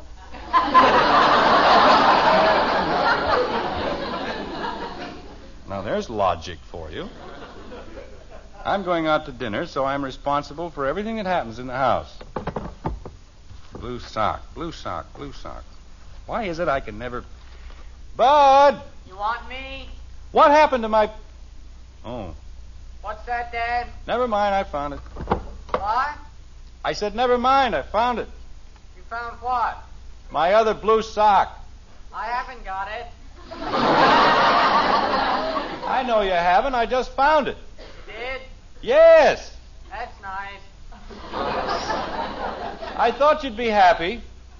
I'll give you 10 to 1 right now. He doesn't know what I'm talking about. And so, gentlemen of the Springfield Service Club, let us take a look at the record. Let's put a microscope on the past year. Uh, let's put a magnifying glass on the past year. Let's take a close look at the past year. Look at the record. Look at the year. Hmm. Well, Daddy. oh no, not this. Daddy, are you still here? Me? Of course not. Didn't your mother tell you I left five minutes ago? Five minutes. What? If you look out the window, you can see me just turning the corner. You're kidding me. Somebody told you. Daddy, Kathy, I haven't time to talk. I've got to leave in very few minutes. isn't that wonderful? What? Oh, I mean, going out for dinner and everything. That's what I meant, Daddy. It is, huh? Oh, yes. I wonder. Uh, Kathy, Yes, Daddy. I've got to change my shirt and my trousers, so if you don't mind. What? Kathy, get out and close the door, please. But I don't mind, Daddy. Well, I do. Now, please get out and close the door. Gee whiz, nobody ever lets me stay any place. All I do is get out. Just like living in an alley, that's what it is. Give a man the privacy of a goldfish. Let's take a close look at the past year and see exactly how much cooperation I have received. As president of the local service club, I've neglected my family, my business, even my golf for the sake of this organization. Examine your own consciences and ask yourselves, what did I do to help? Now, what happened to the darn things? You can never find anything around here. Margaret! She isn't here, Father. She was here two seconds ago. She's trying to borrow some string beans from Miss Davis. Oh, thank you. You're welcome. String beans. I can't find my cufflinks, and she's gallivanting all over the neighborhood chasing string beans. Examine your own consciences and ask yourselves in the past year, what did I do to help? What did I do to help? What did I do to help? What did I do to help? Bud, he's taking those cufflinks again, so help me.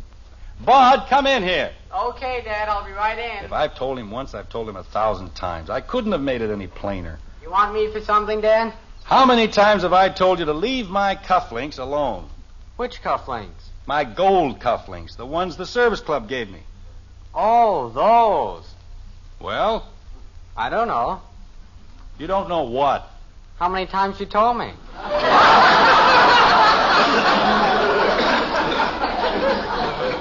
Then why did you? Why did I what? Take them. Oh. I didn't. But if you didn't take them, where are they? Maybe Kathy took them. I did not. Well, if it isn't Millicent Mayflower, girl detective. Come in, Millie. Did you call me Daddy? Kathy, aside from the fact that it isn't polite to drop eaves on people, what did you do with my cufflinks? I didn't drop anything on anybody. What did you do with my cufflinks? What cufflinks, Daddy? His gold cufflinks that the service club gave him. I didn't ask you. Kathy, where are my cufflinks? The gold cufflinks that the service club gave you? Yes. I don't know. Oh, Kathy. Gosh, Daddy, if I knew where they were, I'd be the first one to tell you. I can't afford to have you. I mean, you're almost late now. I am not almost late. Dinner isn't until 7.30. But you always leave here before seven. You have to leave before seven. Why? So you won't be late. Kathy, why are you so anxious to get me out of the house? I didn't say I was anxious. Father! Uh, just a minute, Betty. Kathy, what fiendish little scheme is percolating in the back of your equally fiendish little mind? Why, Daddy! Uh, you're up to something. You're up to no good, and I want to know what it is. Now, what's the matter? You're gonna spank me. I'm not going to spank you. I don't even know what you did. Dad, is it all right if I go back to my room? No, you stay right where you are. But I have homework to do. You can do it later. Right now, we've got to find my cufflinks. Holy cow. Father, now don't forget what you. What's the matter with her? Daddy's gonna spank me. What for? I don't know. Betty, did you see Dad's cufflinks? Nope. Father, don't forget you promised to drop the bridge tables and chairs off at the sorority house tonight. I said no such thing. It was tomorrow night. Father, they need them in the morning, and you promised. I don't want you to spank me. What if you don't ever find your cufflinks? Then what happens to my homework? You said you'd take them, and they're counting on it, and if you don't, they won't ever speak to me again. I'm going to be a hermit. That's what I'm going to be. I'm going to grow a long white beard and live on top of a mountain in Tibet. Whatever on earth is Mother, he said he'd take the tables and chairs over, and now he says he won't. Margaret, so help me. I didn't. Ah. Kathleen. Daddy said he was gonna spank me. Didn't. I said no such thing. Did I, Bud? I was sitting in my own room, minding my own business. He said last night he'd take the chairs over. Betty. And now he changes his mind, and I suppose... Kathy. Well, that's better. Jim, I've never seen it to fail. If I set one foot out of the house, absolute bedlam sets in. That's not true. But if you're going to walk out in the middle of an emergency. What emergency? What emergency? The place is crawling with them. Why don't you take them one at a time? All right, I will. Bud, All I want to do is my homework. go down to the kitchen and watch the string beans. Yes, ma'am. Betty, Father promised me. you'd better set the table in the breakfast room. But Father said... We'll take care of the chairs later. Jumping creepers. Now, my two little ones.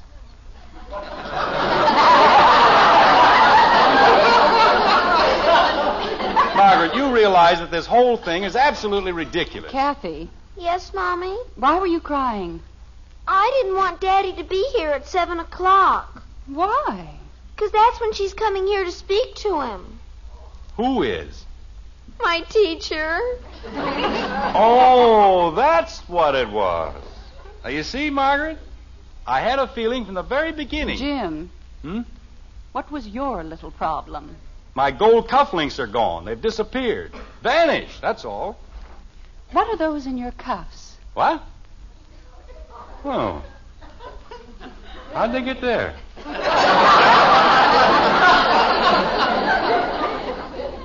Jim, I told you I'd laid your shirt out. I put the cufflinks in the shirt to save you a little time. Well, Margaret, let's face it. That's a pretty silly place to hide cufflinks.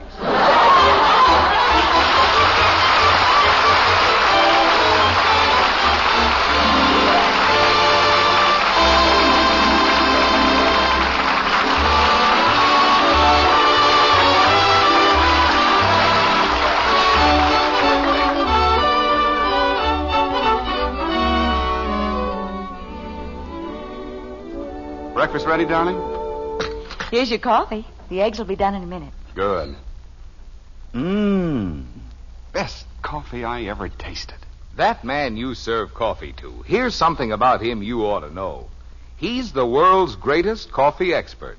Yes, ma'am, your husband is the number one expert on coffee. Of course, we Maxwell House people, we think we're pretty fair experts. Our coffee is America's favorite brand. But the final judge, the real expert, is that man of yours. And if you'll pour him a cup of Maxwell House, we're mighty sure he'll say, Best coffee I ever tasted. In fact, if he doesn't, we'll give you your money back. You see, we know there's no coffee tastes like Maxwell House because no coffee's made like Maxwell House. No other coffee has that wonderful good to the last drop flavor. Get Maxwell House tomorrow. Start serving it to your husband. And if he doesn't say it's the best coffee there is, why, you return the can and unused portion to us, and we'll gladly refund the price you paid. Our address is right on the front of that familiar blue tin. Tomorrow, see how much the world's greatest coffee expert, your husband, enjoys Maxwell House coffee. Always good to the last drop.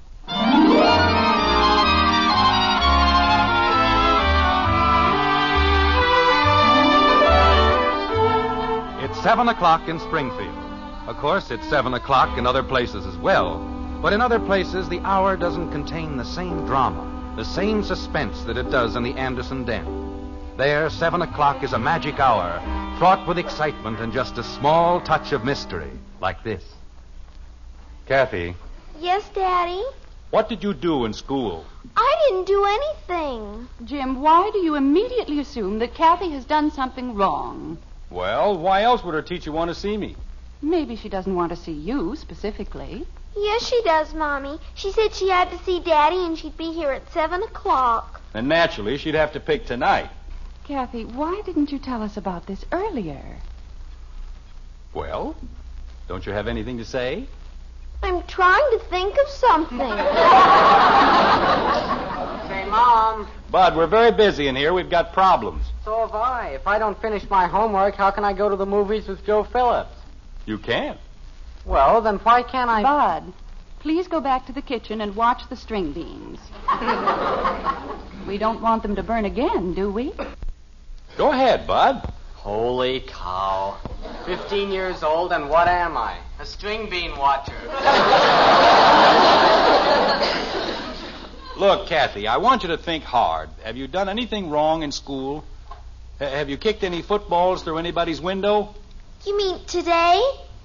I mean any day. Jim, Mrs. Lindsay will be here any moment. Margaret, I want to find out before she gets here. If Kathy's done anything and I can get it straightened out in advance, then I won't have to hang around and gab with Mrs. Lindsay. Kathy, please try to think.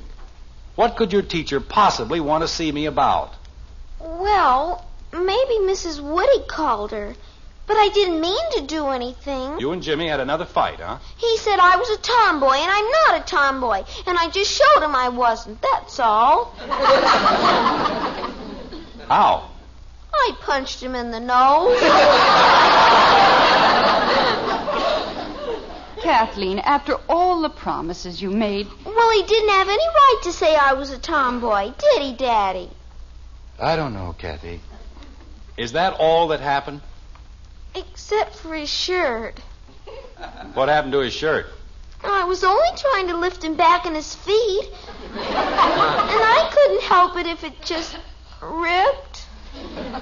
Margaret, what's the Woody's number? Jim, don't you think if I call Dorothy? I'll get it straightened out in two seconds. What's the number? It's in the little book, dear, next to the phone. By the time Mrs. Lindsay gets here, there won't be anything to talk about, and that'll be all right with me. Kathy, why can't you ever learn to behave like a lady? I was trying to be a lady, Mommy. I tried to help him up. Oh, there it is. Uh, get the little monster a new shirt, and everything will be right as rain. Hello, Dorothy. Uh, this is Jim Anderson. Uh, just fine, thanks. Say, Dorothy, we're awfully sorry about. No, I hadn't heard about the school paper drive. I was just. No. Look, Dorothy, I was just. Yeah. Yes, I know how successful it was, but I don't have the time this year to. to... Dorothy, I, I just called to explain about Jimmy's shirt. You see, Kathy. What? Uh, didn't Jimmy say anything about it? Well, uh, I'm afraid it was Kathy's fault, and. Uh, uh, Dorothy, if you'll just buy him another shirt and send me the bill, then. I. I know it takes an experienced man, but I give you my word, Dorothy. Okay. As long as you put it that way. Yes, I'll call a meeting for next Monday night. You're welcome, Dorothy. Good night. Paper drive. 8,000 men in the neighborhood, and she has to pick on me. Is everything all right, Jim? Dorothy didn't know anything about Jimmy's shirt, but shake hands with the chairman of the school paper drive.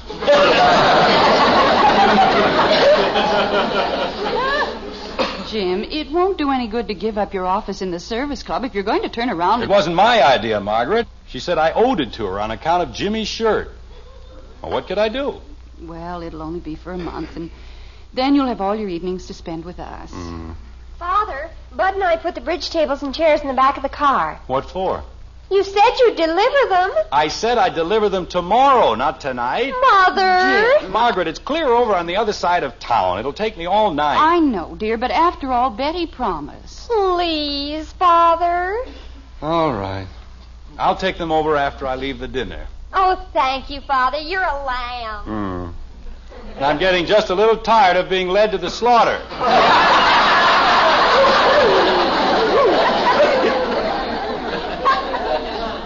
Daddy, Yes, Kathy. maybe it was Stevie Long. What about Stevie Long? I didn't know it was his good sweater. Margaret. Kathy, did you tear Stevie's sweater? Oh, no, Mommy. I was trying to fix it. Mm, I can just see that. Well, I didn't know that was the thread that held the sleeve on. and all I did was pull it a little bit. Then Stevie just stood there and let you, I suppose. He wasn't even there. I was holding the sweater while he went inside to get the baseball. What baseball? The one I hit through the living room window. Kathy. You said you hadn't broken any windows. You said today. This was yesterday. Oh, Kathleen. And anyway, you said with a football, and this was a baseball. Kathy, when are you going to realize that you're not a boy? I don't know. Is there any other child in Springfield who gets into half as much mischief as you do? Don't you know how to say anything but I don't know? I don't know. Margaret. The Long's number is next to the phone, dear. I know the Long's number. This is the fifth time we've had to pay for that same window.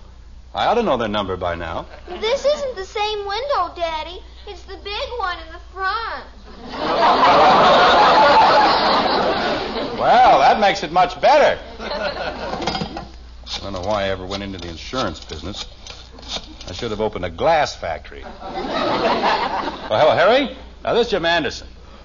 Well, I haven't had a chance to play much golf lately. I've been sort of tied up with. No, Harry, I. Uh... Harry, I just want to explain about the living room window. You see, Kathy was playing baseball. Yes, I know it's insured, but if I can just tell Mrs. Lindsay that we've got the whole thing. No, it isn't all right, Harry. I'd just as soon. Harry, I haven't got time to be on the Greens Committee. I'm going to resign as president of the Cir. Look, Harry, I know that it. But I don't have one evening a week. I've got a family, Harry, and I don't see them from. Look, uh, uh, can't I just send you a check for the window? Okay, Harry. Eight o'clock at your house on Wednesday. Yes, Harry. Okay, good night. I don't know. Every time I pick up the phone, I'm a member of something else. Did you straighten everything out with Harry, dear? Oh, sure. It was a plate glass window, and he's already collected the insurance. And now I'm a member of the Greens Committee at the golf club. Jim, if this keeps up. Every Wednesday night, what to do with the grass, where to put the cups, and who ran away with the trap in front of the 15th green. I'll probably wind up in back of a lawnmower. Daddy. I don't want to hear another word out of you. But I just thought of something. Jim, she's only trying to help you. Oh, sure. She's helping me just fine. I'm a paper collector and a grass cutter, and I still don't know what Mrs. Lindsay wants. I do. Mom, the string beans are boiling over. Oh, dear. I'll be right there, Bud. Now, Kathy, tell your father what you did and then wash your hands. Dinner's almost ready. Yes, Mommy. Well, What? What did you do? Oh, I think I know what I did, but it wasn't my fault, Daddy. Nothing is ever your fault. I've never seen a child who could do more things that weren't her fault. Well, how did I know her father wasn't through with them? Wasn't through with what? The neckties. What neckties? The ones I told Laurie Hathaway to use For what? to tie up the gold. What goat? The one I found in the lot. You brought a goat over to the Hathaways? Well, you wouldn't let me keep it here, would you? And I didn't know it was going to eat all Mr. Hathaway's flowers. Oh, Kathy. What am I going to do with you? Spank me? Now I've got to call the Hathaways. And I don't care what committee he wants me to be on, I'm going to pay for the flowers and the ties, and that's all. I'm sorry, Daddy. Can you uh, think of anything else? You mean lately? Oh, it's Mrs. Lindsay. Did you call me, Jim? Never mind. I. Uh, never mind. Hello, Mrs. Lindsay. Kathleen, you sweet child. Come in, Mrs. Lindsay. I. Uh, I've been waiting for you. Thank you, Mr. Anderson. This is a very great pleasure. Yes. Shall we uh, go into the living room? Thank you. I'm sorry, Mrs. Lindsay. About what, dear? About whatever I did. Mrs. Lindsay, I've been calling people all night. Why, Kathleen, you haven't done anything. Have you? Haven't I? Not that I know of. Gosh. Oh, wait a minute. If she hasn't done anything, what did you want to see me about? Mr. Anderson, I have the most wonderful news for you. You've been elected president of the PTA. Congratulations. oh, no.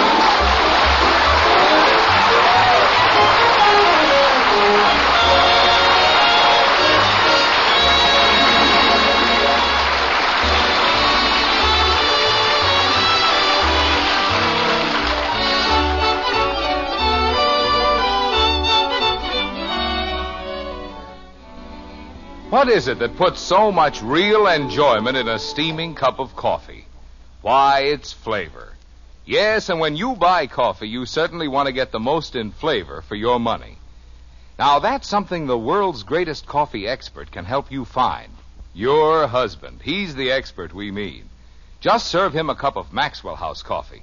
And then when he says, best coffee I ever tasted, you'll know Maxwell House has the flavor that it's your coffee buy. Find out tomorrow. Buy a pound of Maxwell House. Start serving it to your husband. And count all the truly good cups of coffee you get from that one pound. At your own table, find out how much more you get for your money with Maxwell House coffee. Always good to the last drop.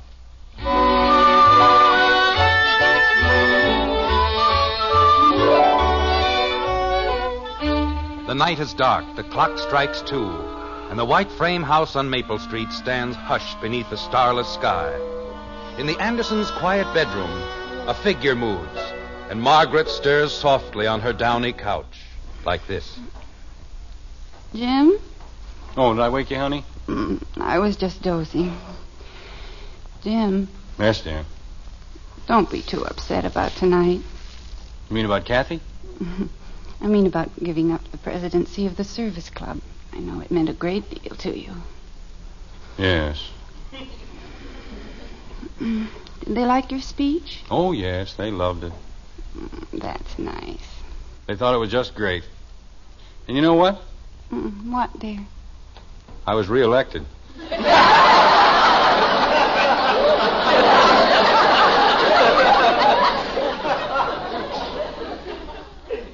Good night, Jim. Good night, dear.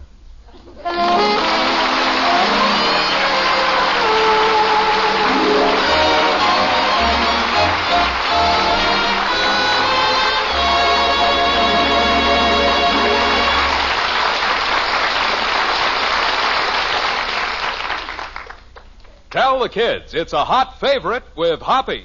That's hot post wheat meal. And you won't have to coax the youngsters to eat a hot cereal for breakfast if you tell them how Hopalong Cassidy loves hot post wheat meal.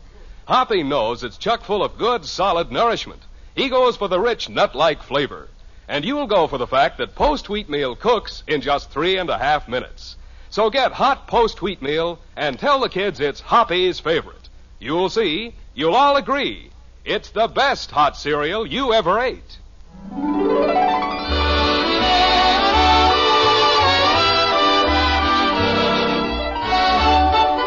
Join us again next week when we'll be back with Father Knows Best, starring Robert Young as Jim Anderson, with Roy Bargy and the Maxwell House Orchestra, and yours truly, Bill Foreman. So until next Thursday, good night and good luck from the makers of Maxwell House, America's favorite brand of coffee. Always good to the last drop. Father Knows Best was transcribed in Hollywood and written by Ed James. Now stay tuned in for Dragnet, which follows immediately over most of these stations.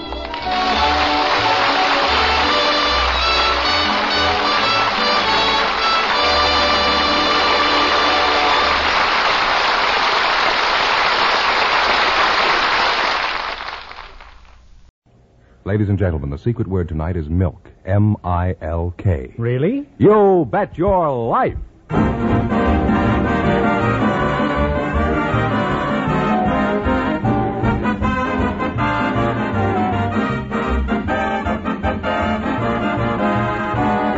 DeSoto Plymouth Dealers of America present Groucho Marx in You Bet Your Life, the comedy quiz series produced and transcribed from Hollywood. And here he is, the one, the only. Anybody got a dime for a cup of coffee? Oh, that's me, Groucho Marx.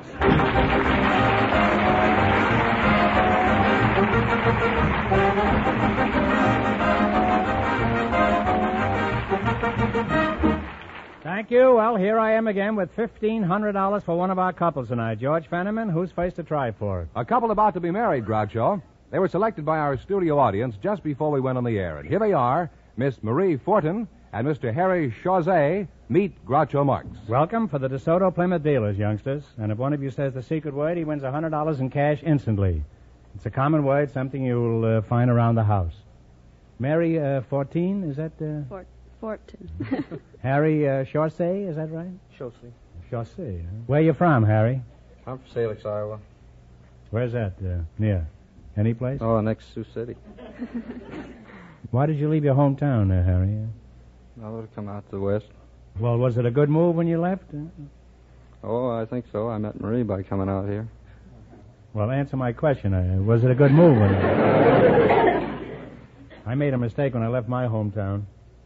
If I hadn't made the mistake, I wouldn't have had to leave.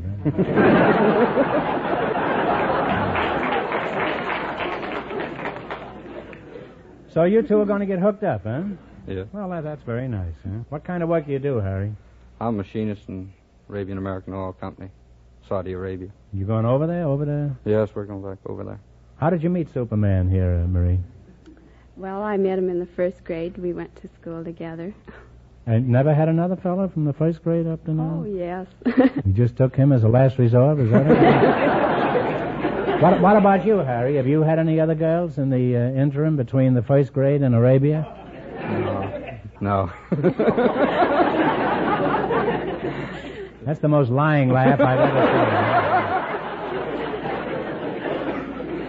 seen. Did she accept you immediately after you worked up enough courage to propose, uh, Harry? No, not right away. You had to squeeze it out of her, huh? you remember the circumstances of his big love scene, Marie? Uh, Well, he took me dancing to various places around the city.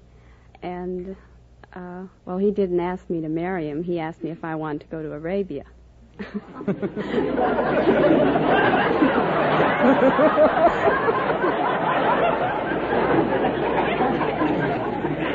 That's certainly a roundabout proposal if I ever heard it. Driving, I must try that sometime. Driving with a girl in the car and you say, you like to go to Arabia? and what is there about Romeo that caused you to fall in love with him? Oh, his charming personality. Could you give us an example of your personality? Just stood and grinned at her, eh? Well, he seems like a very nice fellow, Marie. Now, what do you like about Marie, Harry? Mm, I guess it's her sense of humor. She has a good sense of humor? How do you know? She always laughs at my jokes. How do you know she's laughing at your jokes? How do you know it isn't the string on her corset that's tickling her? eh?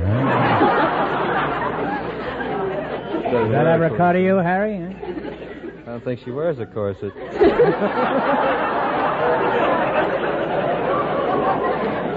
You don't think she wears a corset? eh? You're taking this girl all the way to Arabia and you're not sure whether she wears a corset?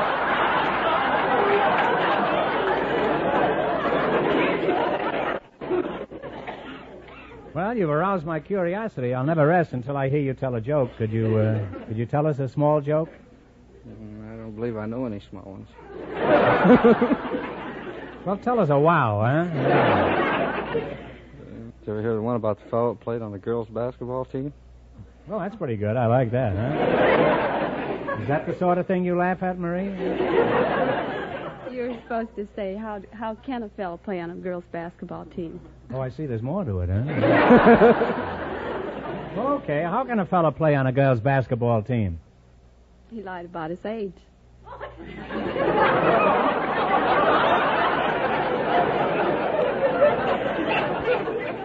That'll certainly kill him in Arabia, then.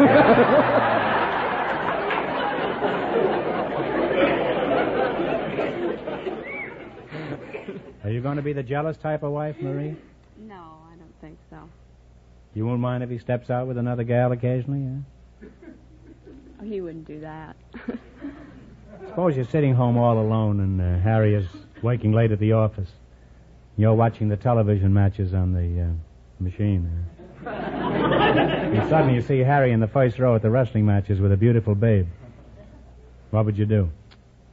well, that's impossible. Why is it impossible?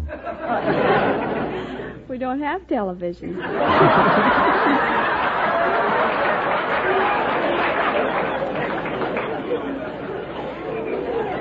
This is beginning to sound like Burns and Allen.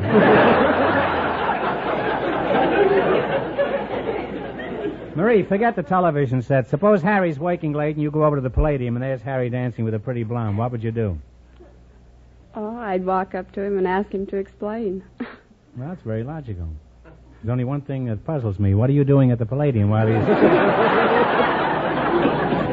well, you're both very nice kids, and inasmuch as you'll soon be married, in just one minute you're going to have a chance to make $1,500.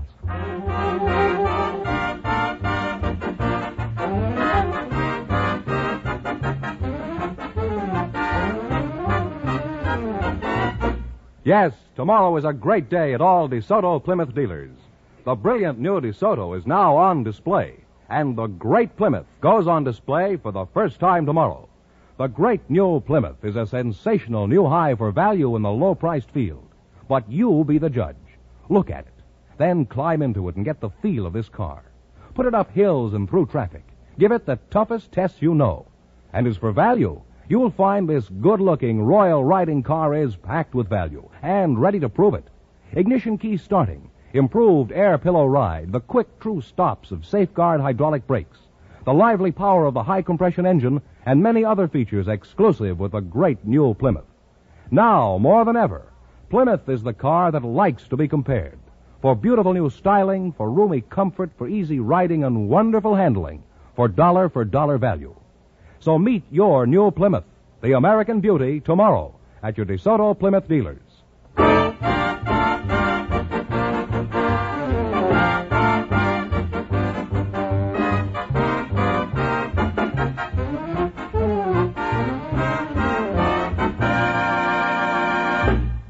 Let's see if a couple of youngsters about to be married are going to get the DeSoto Plymouth $1,500 question. Fenneman, explain the rules.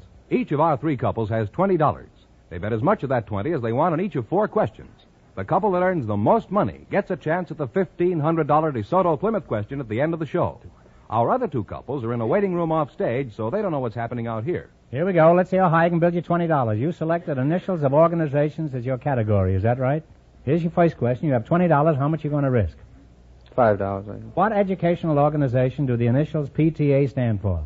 Parent Teacher Association. That's right, Parent Teachers Association. Well, they're on their way, Groucho. They have $25. Ah, you're swinging along. You got $25. How much of the 25 you going to try? Ten.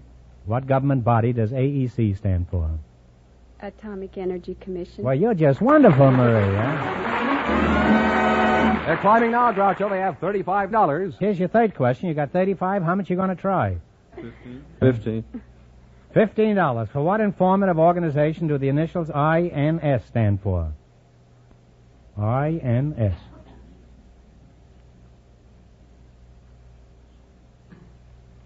Take a stab. I don't believe I know that. Oh, I, I'm I'm sorry. It's uh, International News Service. They now have $20, Groucho. All right, you now got twenty dollars. Here's your last chance to beat the other couples. How much of the twenty you going to try now? Twenty. What labor organization do the initial CIO stand for? Congressional Industrial Organization. That's close enough. Congress of Industrial Organizations is close enough. And they wind up with a total of forty dollars.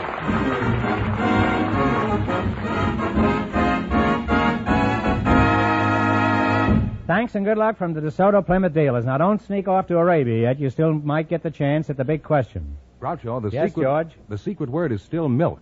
Perhaps our next couple will say it. Just before we went on the air, our studio audience selected a house mover, Mr. Ab Wilson, and his partner is a housewife, Mrs. Pat Johnson. And here they are. Folks, meet Groucho Marx. Welcome to You Bet Your Life. And if one of you says the secret word, he wins a $100 in cash instantly. It's a common word, something you'll find around the house. A house mover and a, and a housewife, eh? Mrs. Uh, Johnson, eh? I'll, I'll bet you're the housewife. Is, is that right? That's right. And wh- where are you from, Mrs. Johnson? I'm from Denver, Colorado. You must be the house mover, eh? Yeah, I'm the house mover. I'm the big boy.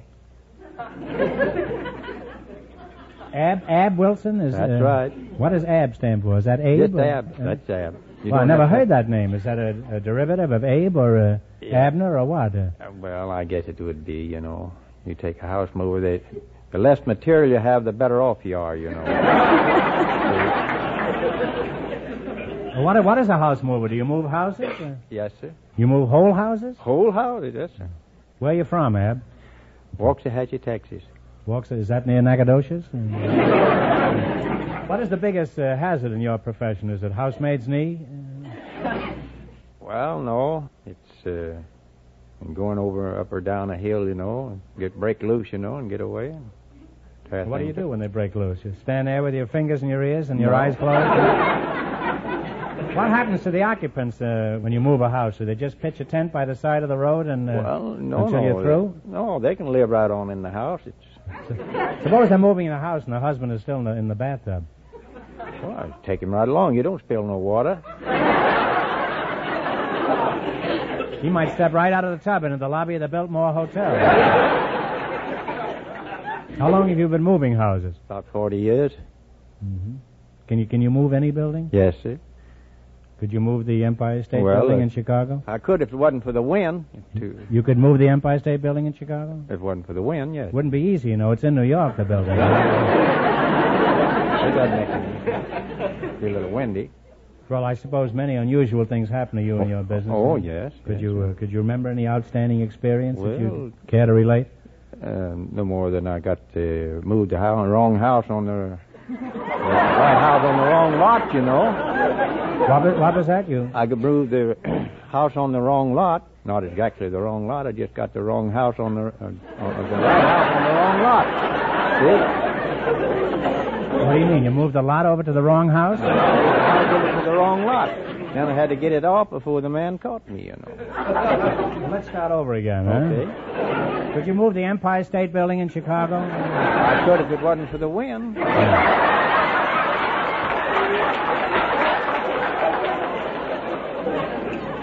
Even though it's in Cleveland? What's the difference? Well, thanks to you, Ab, I know all about house moving. Now, you two are going to get a chance to play You Bet Your Life for $1,500. You run your $20 and more than the other couples, and you get a chance at the big DeSoto Plymouth question later. Fenneman's offstage to remind our listeners how much the first couple won. The couple about to be married won $40. Here we go. Let's see how high I can build you $20. You selected famous dogs as your category. Is that right? Now, here's your first question. You have $20. How much do you want to bet? And talk right up. Ten dollars. Okay. What's the name of the famous collie dog that stars in motion pictures? Uh, s- let's see. Uh, Scotty. Is that? Oh, I'm, I'm sorry. The answer is Lassie. They now have $10. How much of the $10 will you try? Five. What's the name of Blondie and Dagwood's dog?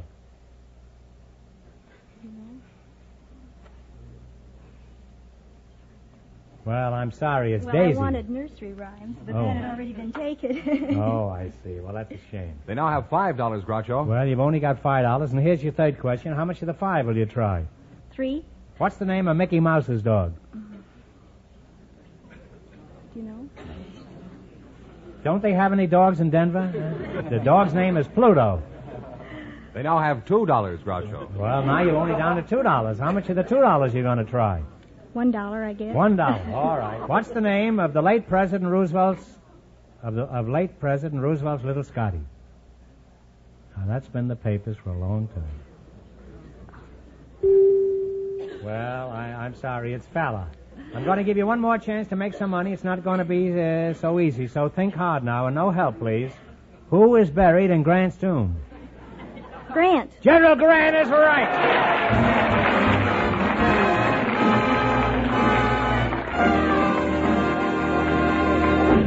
Thanks and good luck from the DeSoto Plymouth dealers. Now, it won't be long before we know who's going to earn the chance at the $1,500 DeSoto Plymouth question. George, who's leading at this point? The young couple are ahead with $40, and the secret word is still milk. Just before we went on the air, we went looking through our studio audience for the parents of the most children. And here come the mother and the father who were chosen. Mr. and Mrs. Marion D. Story meet Groucho Marx. Welcome, youngsters, for the DeSoto Plymouth dealers. and if you say the secret word, you win a hundred bucks in cash instantly. It's a common word, something you'll find around the house. Mr. and Mrs. Marion D. Story. Marion? Which one of you is Marion? Oh. I am. I thought you were already married. Uh... well, that was a whirlwind courtship. Eh? Mrs. Story, your, your first name is, is Charlotte, is that right? That's right. Charlotte, huh? Where, where, where are you from, Charlotte? Uh, Bakersfield, California, about 100 miles north from here. Marion, what do you do for a living? I'm a sign painter. Sign painter, huh? How'd you meet Indian sign here, Charlotte? Oh, I met him on a boat, and it was raining real hard this night, and uh, he uh, said, "Would you share your umbrella with me?" And I said, "Sure." And so, uh, and so. Uh, That's a pretty corny approach there, Marion. It worked. How long have you kids been married? 28 years. Well, you're a fine-looking couple. Now, Mr. Story, according to Fenneman, you two are up here because you're the parents of the largest family. Is, is that correct? I guess I am. Yes, it is. You mean you only guess you have a large family? No, haven't, I- haven't you counted the livestock lately? So there's no question about the family. It's just a question why you're up here, huh? Mr. Story, how many times have you been a mother? 20 times.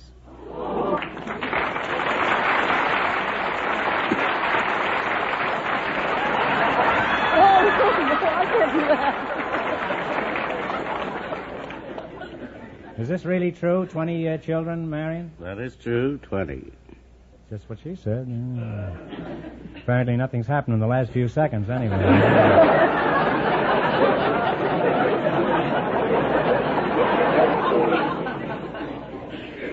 uh, Mr. Story, my hat, if it was on, would now be off to you. You're a remarkable woman, huh? Tell me, Popsicle, uh, when you see a lot of kids around your house, uh, how do you know if they're all yours? Well, I remember faces.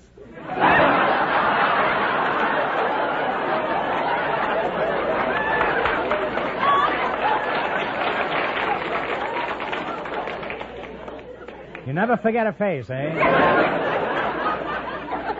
Could you give us the names? Could you reel them off for me? Uh... Well, I'll start with the twins. There's Jean and Jane and Jimmy and Jeanette and Gary and Sherry and Eileen and Arlene. That's twins, four sets of twins. There's two sets of uh, girl twins and there's two sets of mixed twins. Mixed twins, huh? Oh, and the others all goes by the name of Jean and Jane and Jack and Jacqueline and June and so on and so forth.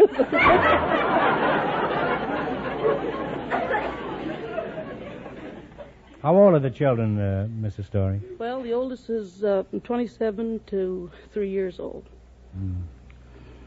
Have you ever thought of adopting any children? No, it never occurred to me. Tell me, Pop, with each new kid, do you go around passing out cigars? Well, I used to. I stopped at about a dozen.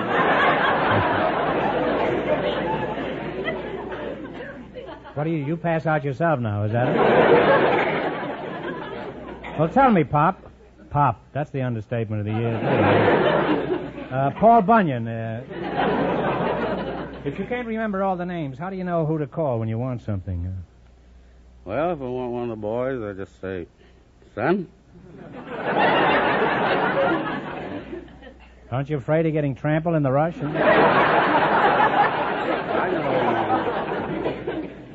Now, what kind of living quarters do you have? The Hotel Bakersfield? No, we have uh, two acres, and we have a ten-room house, and uh, two showers and a bath. And And do you have a cop in the hallway directing traffic? well, with all these income tax deductions, uh, how do you make out around March 15th, Pop? Well, I haven't paid income tax for years.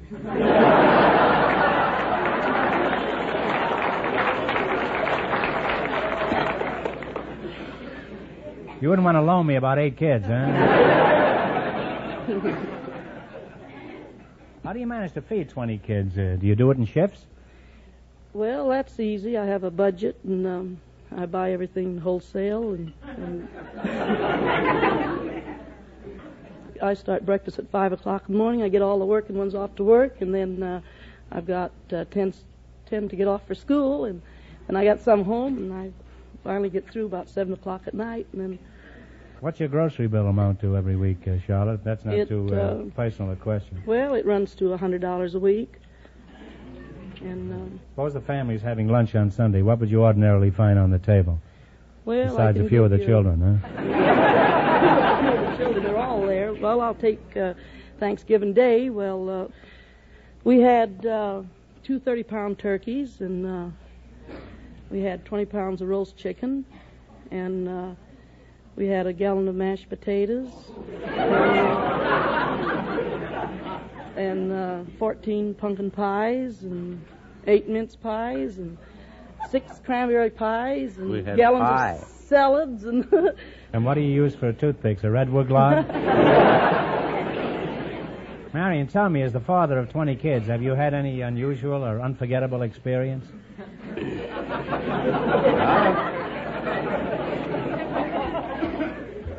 I've had lots of unusual experiences. Uh, we were living in Sacramento, and coming into the hospital, we had to borrow our neighbor's car because ours was broken down. Should have had a DeSoto. Well, anyway, we came to the American River Bridge. and we got to the first approach, why, Mama says, "Take it easy, Pop."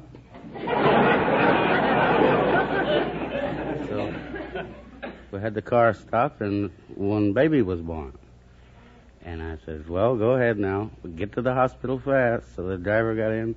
We started, and we got to the other end of the bridge. Mama says, take it easy, Pop.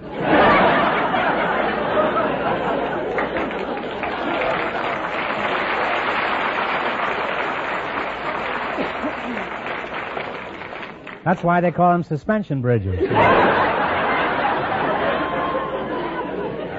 I'll bridges hereafter. what about you, Mrs. Story? Have you had an unusual experience?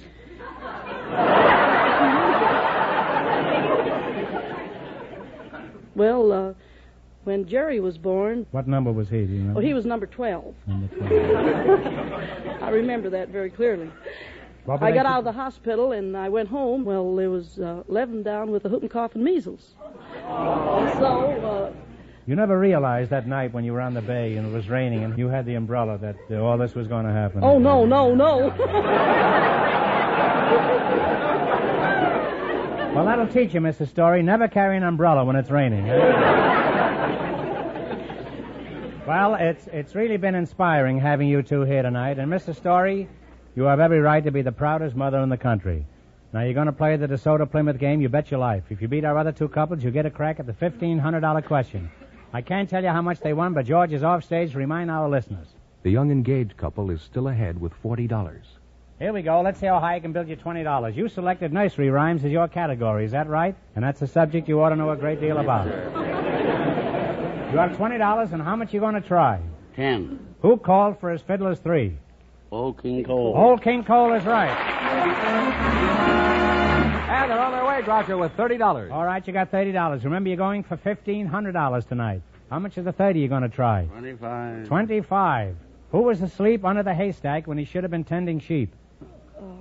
Come on now.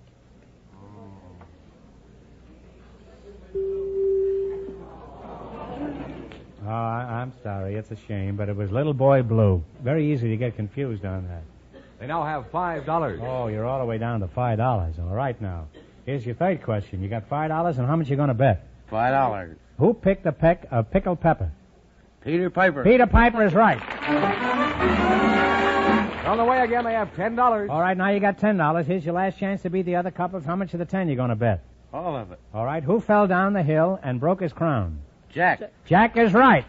And they wind up with $20. And that means the young engaged couple gets the chance at the DeSoto Plymouth $1,500 question.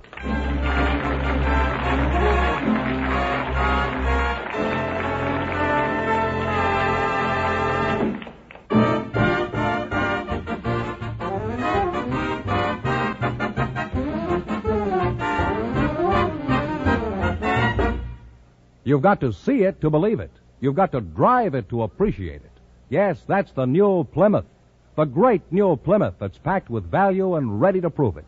Prove this to yourself tomorrow at your DeSoto Plymouth dealers. Let your dealer arrange a demonstration drive. Then compare. Compare the value in this great new car with that in other leading low priced cars. Compare the new beauty and style, the easy riding and wonderful handling, the great engineering that makes it the low priced car most like high priced cars. Check the prompt convenience of Plymouth's ignition key starting, the flashing getaway power of the high compression engine, the soft velvet stops of safeguard hydraulic brakes, the protection of safety rim wheels, and many other exclusive Plymouth features. Yes, check and compare. For beauty, for power, for room, for riding comfort. Plymouth, now more than ever, the car that likes to be compared. See this great new Plymouth, the American beauty, at your DeSoto Plymouth dealers tomorrow. And while you're there, don't miss seeing the brilliant new DeSoto as well. A car that's truly new, with new features from bumper to bumper. The finest car that has ever borne the name DeSoto. Learn why your DeSoto Plymouth dealer is so proud of the two superb cars he has on display. The great new Plymouth and the brilliant new DeSoto.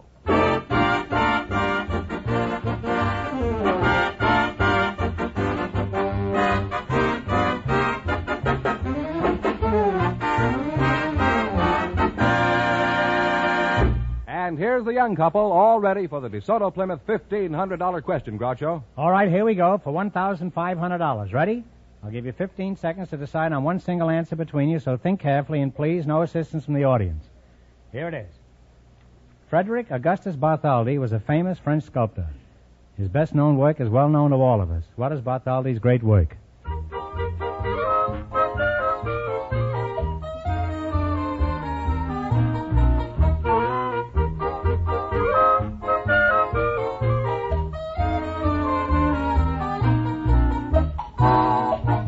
Statue of Liberty? Statue of Liberty is right.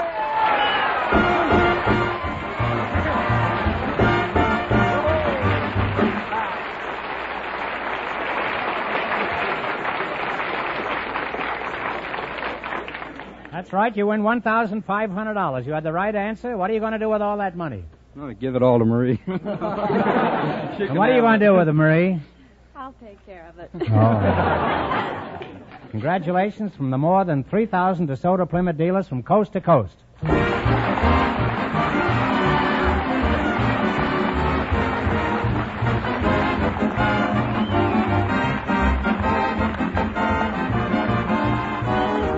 Bet Your Life is a John Guedel production, transcribed from Hollywood, directed by Bob Dwan and Bernie Smith. Music by Jerry Fielding. Be sure to tune in again next Wednesday night at this time for the Groucho Marx Show. You Bet Your Life.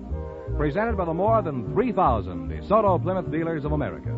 And remember, all dealers who sell DeSoto also sell Plymouth. Two great cars, both products of the Chrysler Corporation. And don't forget, next week's big question will be worth $1,000. Well, it's almost time for the Bing Crosby Show, and tonight I understand his guest star will be that incomparable comedian of You Bet Your Life. Hey, that's me, Groucho Marx. See you again in a few minutes, folks, and remember. Just be sure to see your DeSoto Plymouth dealer.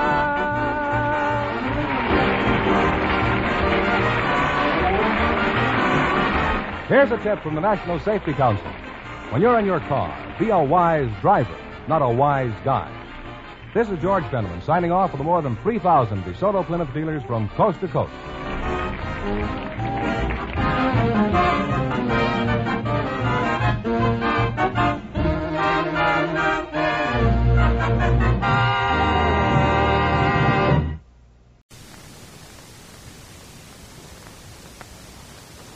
As if to climax the series of suspicions which have grown in Molly Goldberg's mind from day to day and hour to hour, Molly discovered yesterday that the Allisons have concealed the truth about Sammy's absence.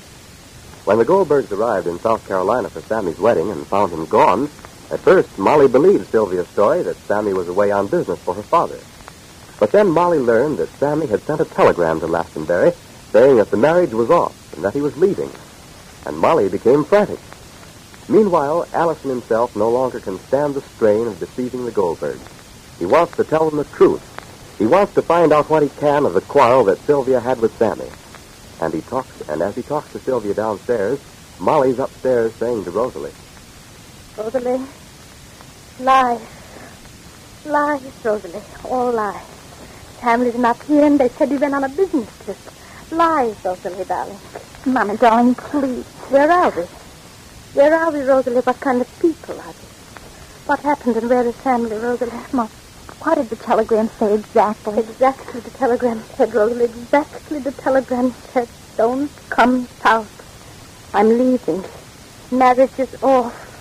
Letter will follow. As soon as he gets here and his letter, Ma, you'll know more. I know enough. I know enough, Rosalie. Where's Papa now? Papa has to know. Papa must know. Sammy left and is not home and then he left just before we got here, Ma. He, didn't have time to get home. He's not here, Ma. He should be happy. Oh, I should be very happy. I should be very extremely happy. I should be dancing now from joy. Where's Papa? Papa has to know. Oh, how am I going to tell Papa how? Rosalie? Rosalie, I'm going downstairs. And I'm going to tell Mr. Allison and tell Sylvia that I know everything. They're not fooling hmm. Wait for Papa, Ma. He'll be here soon. How could she stand? How could she stand in front of me with her wedding dress on yet, Rosalie? How could she stand there and lie and lie and lie? How, Rosalie? How? Mama, darling, please. They welcomed us here. They welcomed us here. And they showed us into a house full of lies. And we waited for Sammy. And we're waiting for Sammy. We believed them. And all the time Sammy wasn't here. And they knew he wasn't here. And they told us he was coming back. Rosalie, they told us he was on a business trip. Oh, poor Papa. Poor Papa. When Papa hears this, Rosalie. Poor Papa. Ma, he'll fall to pieces, Rosalie. He'll fall to pieces. What shall I do first, Rosalie? What shall I do first? Should I go to Ed, the brother-in-law, and see what I can find out from him? If he called me in Glastonbury yet months and months ago for family not to come here, then he knows more than I know. Maybe he knows where family is. Maybe he knows why. I don't know what to tell you, Mama, darling. Where's Sammy? Where's Sammy? No tears, Mama. No tears. No tears. Now I need brains. Now I need to revolutionize myself. Now I have to learn to deal with people I never before knew existed in the human race. All my life, the, worst people I knew were people who made mistakes, like you and me. Sometimes they was right, and sometimes I was wrong, and vice versa, and vice versa. This is different, Mikey. This is different. This is not mistakes. This is planning, and this is lying, and this is scheming. This is working, this is working, and where, where nobody can see you and fooling you and hurting you because they're going to hurt you. For this Rosalie, to meet such a thing, it's not enough just to be right. Rosalie, my kid, Rosalie, you have to be smart. You have to be smart. I'll wait for Papa, please. I'll wait. I'll wait. Oh, Papa, for me this is not so hard. Papa for. He believed me. He took her to his heart. He took Sylvia to his heart. For him, she was already his child. And Allison, Allison, a man, pa- Papa worked side by side with... Why the lying? Why? Why the lying?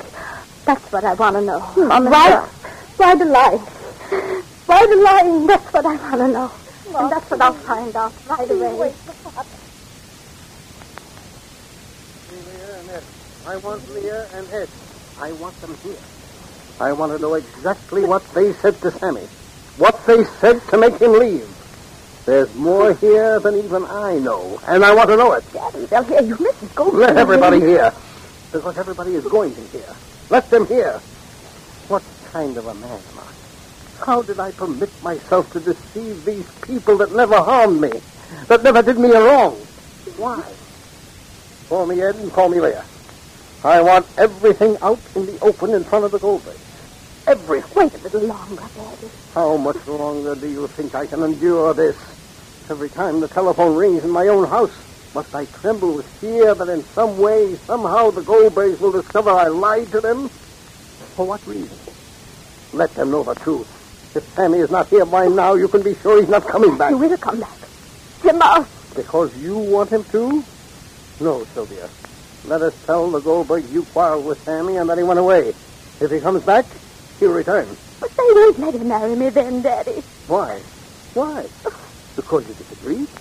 Because you believed the lies that uh, you say that Leah told him? Why should they blame you? Mrs. Goldberg never liked me. She likes you now. Please, Sylvia, please, I don't understand. Oh, Daddy. Sammy is no fool. No matter what he is, what he believes, what he did, if he loves you, he'll come back. And if he doesn't love you, then...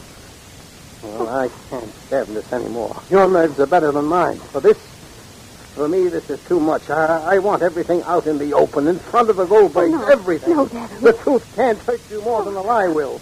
Oh, uh, Mother Goldberg? Come in, Mrs. Goldberg. Mr. Goldberg? Not back yet? No, I, I'm waiting for him also.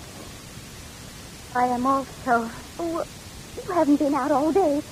Don't you want to take a little drive? No. A little walk? No. Mrs. Goldberg doesn't want to drive, and she doesn't want to walk. Call Ed and tell him and Leah I want them both here immediately. Daddy, darling. You heard me. Ed? But, uh, that's your son-in-law, hmm? Yes.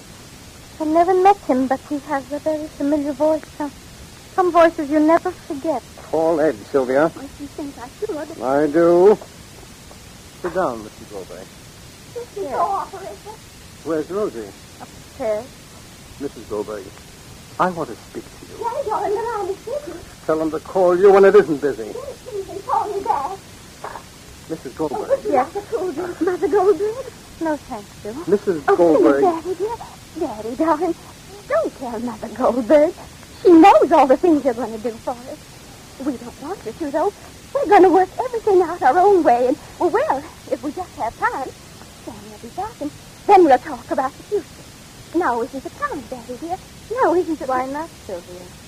You know how your him, family future rests on my heart. How much I keep thinking of him and you. If your father has anything to tell me, let me hear. And if you have, let me hear. Because I have so much to say myself that I... Say? Ah, I had a wonderful walk. And you, Allison, are also indoors? And you, Sylvia, my dear? and you, Molly, sit cooped up here in the house? You're not interested in seeing new sights, Molly? This is a different world, Molly. Yes, I know. Very different. Different than anything you ever knew. Yes, I know. Allison, you knew where to settle and raise a family. Jake, I have to talk to you. Uh, We could talk for the next 20 years. I still have plenty to talk about. I compliment you, Allison. I can't tell you what it means to me to come here and see what luck, what fortune my family is falling into. Jake, Daddy, dear. to marry a beautiful girl like Sylvia is enough blessing for any man. But to marry her and find a father-in-law like you, Ellison, that's a double blessing that'll be good for the next ten generations. Yes, Sylvia? Jake, please. I've got to talk to you. Jake, if Mr. Allison wants to talk Of course, to you... why not? Uh, what is it, Allison? Take it. It must be Ed. Oh, what is it, Allison? Just a minute, Jake. Take it, Sylvia. Hello? Yes. Daddy. What is it? Yes? Daddy. What is it? What is it? Daddy, darling. He's back. He's back, Daddy. Sammy's back. Is Sammy really back? If he is, why? Has Sammy returned because he decided to believe Sylvia and disbelieve the truths that Ed and Leah told? The Johnson Wax Program with Fibber McGee and Molly.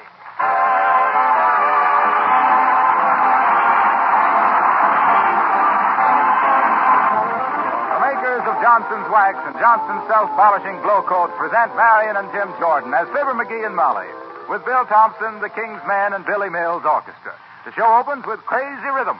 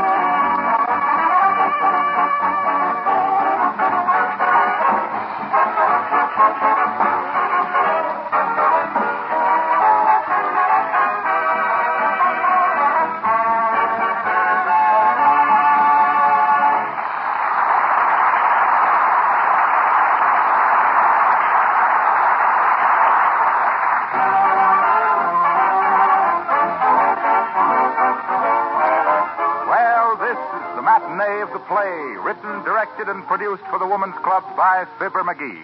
It's entitled When Knighthood Was the Stuff, or Who Wants to Wrestle in the Castle. And the curtain has just risen on the third gripping act, where in a gleaming suit of armor, Sir Lancelot is seen talking to the fair Elaine. These two parts, we see by the program, are taken by Fibber McGee and Molly.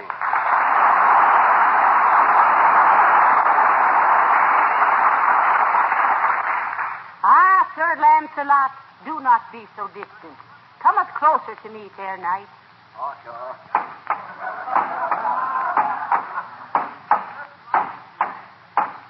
Ah, Wouldst that thou didst not have to fight the Black Knight in yon tournament today. I fear me that some harm will perchance come to thou. Say not so, or say not so, fair maid. Methinks I can best this Black Knight with one eye tied behind me. Verily, Elaine, he is a palooka. A pushover, forsooth. Ah, there speaketh me old true Lancelot. Yea. Remember, I am banking on you, my fair knight. Ah, yes. Bank knight. Dost thou not get it, Elaine? Thou said thee are banking on me, and I cometh back with a goodly quip. Ain't funny, Mick Lancelot. Gadzooks. I would fain have done better, did not these iron pants cramp at my style somewhat.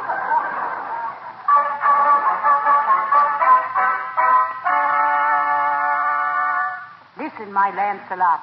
Someone approaches the drawbridge. Is that what that was? Could it be the man who comes to our house when Papa's gone away? Nay, fair maid, it is the Black Knight. And now I must go forth to do battle for thy hand. Hold it now, hold it. For shouldst I fail, must thou perforce be given in marriage to the Black Knight. Ah, these are troublous times when a maid must wed against her will. Merlin the magician telleth me that he hath looked into the future unto the time when the shotgun will have supplanted the broadsword to this purpose. Merlin, bah, a faker, a reader of tea leaves, forsooth. You said it. He is always taking an orange pekoe into the future. But I must go forth to battle, or battle, Elaine.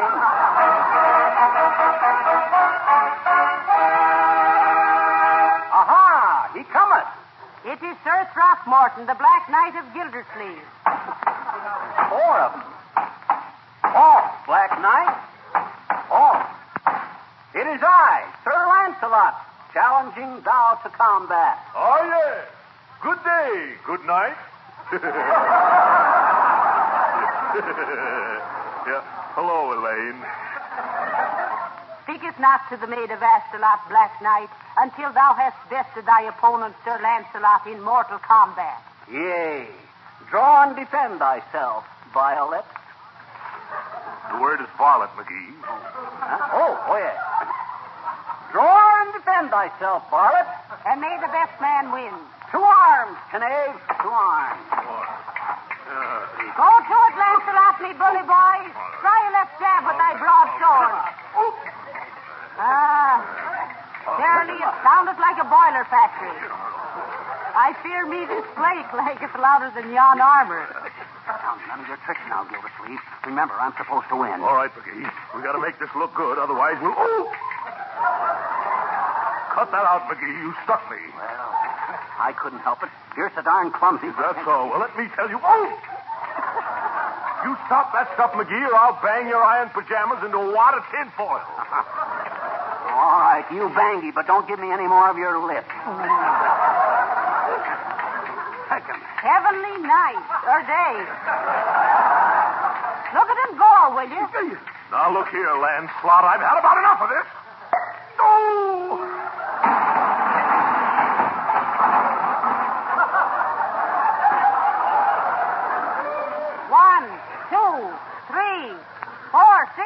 10 out. Ladies and gentlemen, the winner and still champion, Sir Lancelot.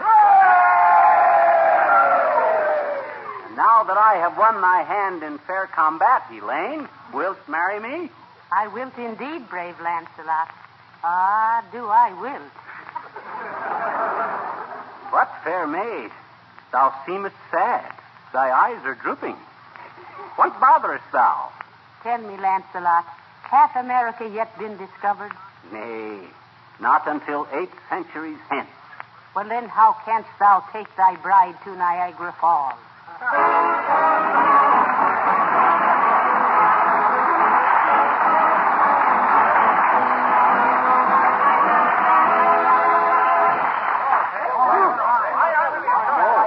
I glad how'd that go over? How'd it go, Molly? Well, I think it was wonderful, dearie. It's the best play you ever wrote, I oh, believe. boy. Oh, Mr. McGee, oh, what a wonderful performance, really. Oh, thanks. You were simply marvelous. Oh, and you, Mr. McGee, you were simply perfect for the part. Oh, thank you, Mrs. Uppington.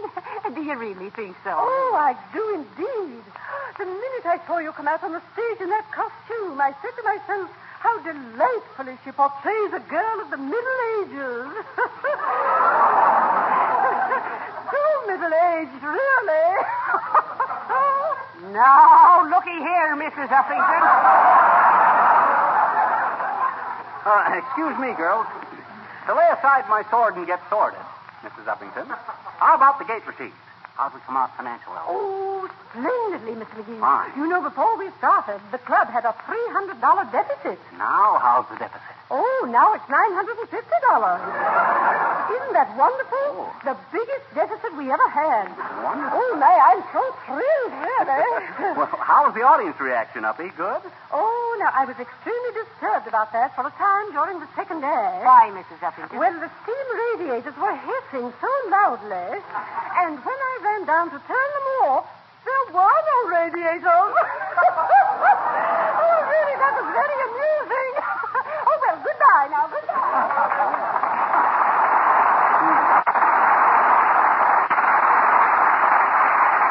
Very amusing, huh? Easy to make some people laugh.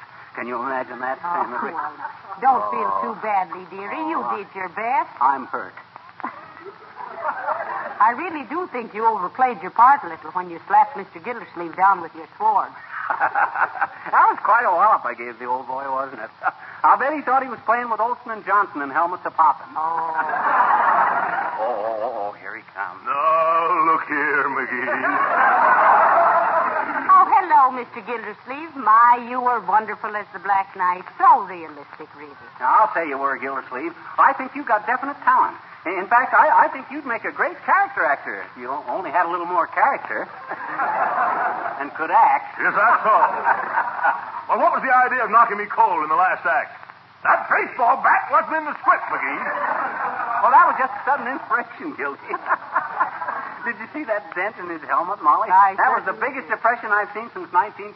That's enough from you, McGee. Oh, yeah? Take off that armor and meet me man to man. Oh, I'll. I'll blitzkrieg you. Oh, here, now, Mr. Gildersleeve. That's okay, Molly. That's the way the little boy wants it. Beat it now, Gildersleeve, and I'll meet you outside in five minutes. Oh, no, you won't. I'm going to wait right here for you. Oh, dear. Why do you two always have to be fighting? Why why don't you patch things up, McGee? When I get through with this guy, they won't even be able to patch him up. Why, I'll, I'll, let me at him. Let me at Hey, where's the dingus that unhooks this armor? Here, McGee, let me help you. Don't you dare touch me. Don't you dare touch me. Not while I'm in this condition. I'll get out of this my own way. Now, how'd I ever get into this thing? Can't you remember, dear? No, I was so busy rehearsing my line. Oh. Maybe this is the way. Oh. Don't come off that way. Quit stalling, you little weasel. You quit rushing me, you big nasty, n- nasty, nasty sturtium. Oh. Now, let me see. Oh. Where was that? Oh, dear, you poor lad. Is there anything your Molly can do for you, dearie? I guess not. Thanks. Let me try once more. Take the helmet off first, why don't you? Oh, yeah? Why don't I? How do you get it off? Well, mine wasn't even fastened. Maybe yours screws off like a diver's helmet. Here, let me show you. Hey, cut that out! Twisting my head around. what do you think I am, a puppet? The word is puppet, dearie. Puppet. Well, whatever it is, I ain't one of them. Dad, Reddit, let me think a minute. How can I get this dead ratted thing off?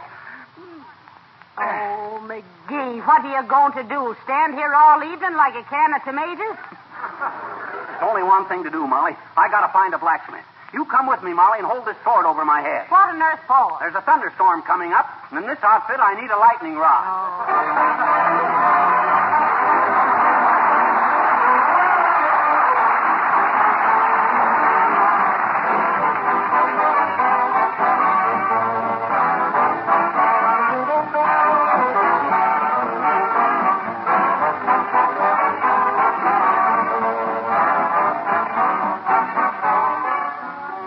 Big thrill out of driving a beautiful, shiny new automobile? Then listen carefully to what I'm going to tell you about Johnson's Carnu. This startling new product will give you almost the same thrill at a trifling cost. You'll admit that the best polish for any car is a wax polish that protects the beauty of the finish. Now, here's a product that both cleans and wax polishes in one easy operation. Eliminates the old time high cost and hard work. Many car owners write that cleaning and wax polishing took them only about one hour with Carnu. now, it might take you a little longer if your car is very grimy, but I'll bet you'll end up the job by saying, boy, what a thrill. You just rub Carnu over your car finish, it dries to a white powder, and you wipe off the powder. There's a minimum of work. So buy a can of Johnson's Carnu tomorrow from your regular wax dealer, auto supply store, or filling station. You'll agree with me. Your car looks like new when you use Carnu.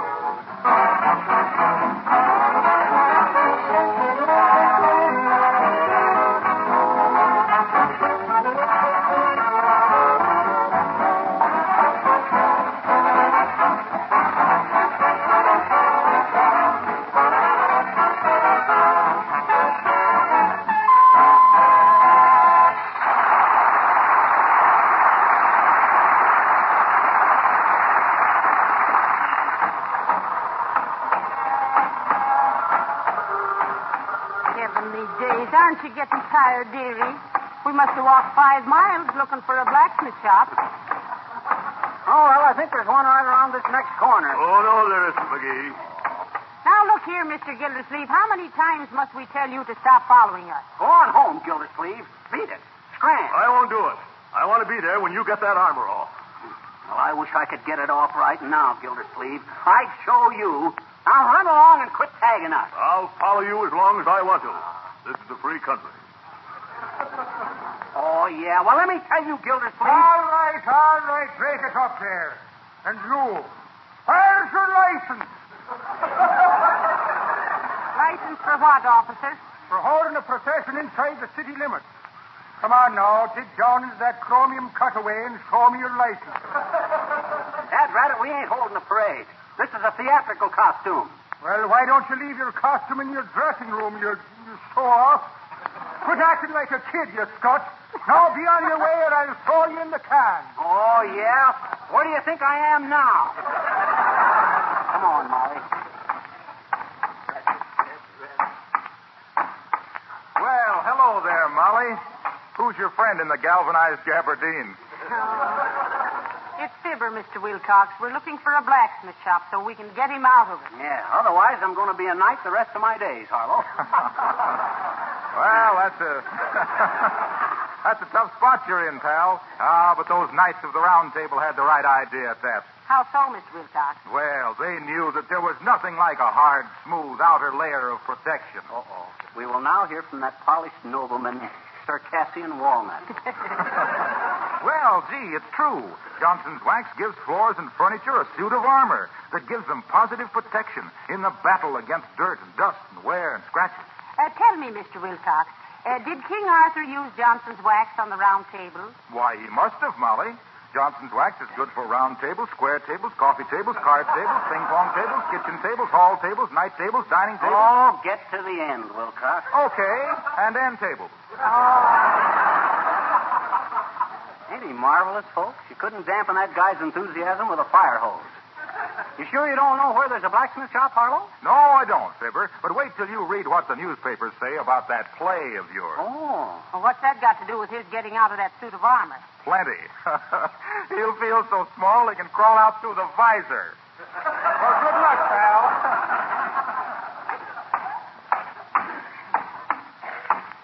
McGee, Huh? Mr. Gildersleeve is still following us. He is? Shucks, if he's got a grudge, why don't he come up to me and fight it out like a man? Oh, now be careful, McGee. Remember, it's his great big bare fist against you and that poor little suit of iron armor. Don't take any chances. Oh, there, my dear. Who's your friend in the noisy knickers? It's me husband, Mr. Boomer. We're looking for a blacksmith to get him out of the armor. Maybe you're the guy we're looking for, Boomer. As Mr. Roosevelt says to Mrs. Farley, how about the loan of your Jimmy for a while? Ah.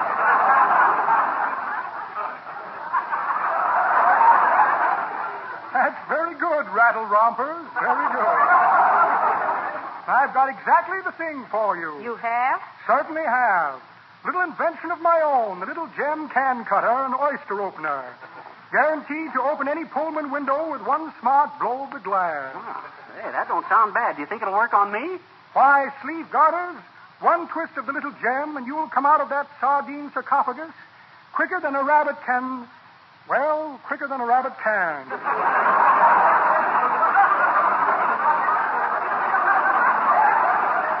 Well, come on, trot it out, Mr. Boomer. Trot it out. This time you've made a sale at me. All right, my dear. I have a little gem a can opener right here someplace. Now, what did I do with that little gem?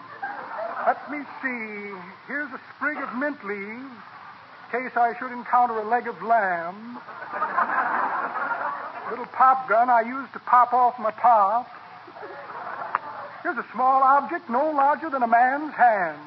In fact, that's just what it is. Looks mighty familiar, too.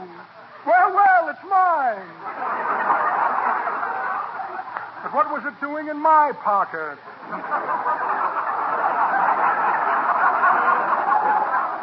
Here's a letter that uh, Louis the Lifer asked me to deliver to the governor. Says here, I've been in here for 30 years, and again Roosevelt and Taft and Dewey are going to run for president. I'd like to get out now, if you'll pardon me. This is where I came in.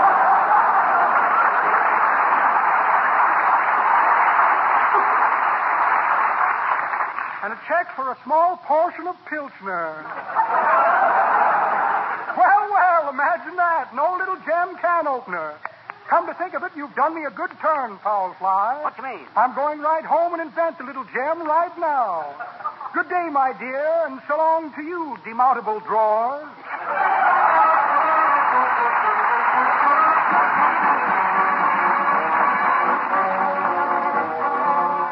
The King's Men sing We Play Hoops.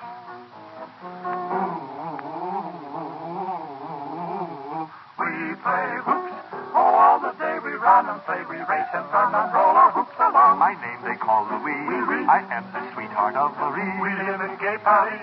We're very bourgeoisie. She, Marie, and me, Louis. We nice folks, but folks screwy. Every day we run and run to bring the teacher presents. Ooh la la, he's very smart and also very pleasant. After school is over, whiz, we do not give a big cheap wait. We, oh, we play hoops.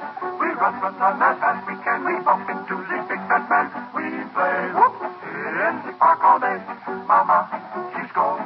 She say, no, no, no. You mustn't knock over the gentleman with the whisker. We play hoops. We run like that. We run like this. Right into nurse and Nancy kiss.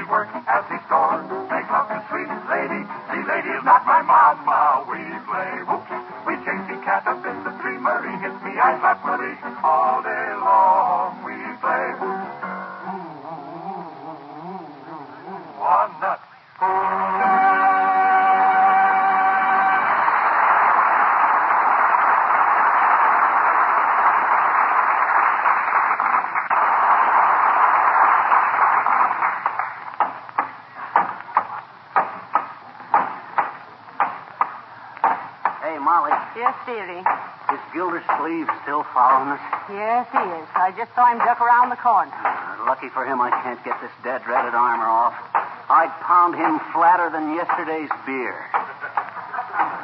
That guy don't know what he's up against tackling me, Molly. Oh, well, that's human nature, McGee, going up against hopeless odds. Just think of the man who ate the first lobster, dearie. I still don't see any blacksmith shops, Molly. what are horses wearing nowadays, anyway? Bedroom slippers? Ah, you poor lad. You must be simply worn out dragging around in that pile of scrap iron. We're right near our house. Why don't you go home and lie down a while? Hey, that's not a bad idea, Molly. After I get a rest, maybe I can remember how. Well, hello there, daughter. Who's the rummy and the rivet? Well, this is Mr. McGee, Mr. Oldtimer. Tis, eh? How'd you ever get in there, Johnny? Just overdid my diet, old timer. Didn't have enough iron in my system, and now I got too much system in my iron.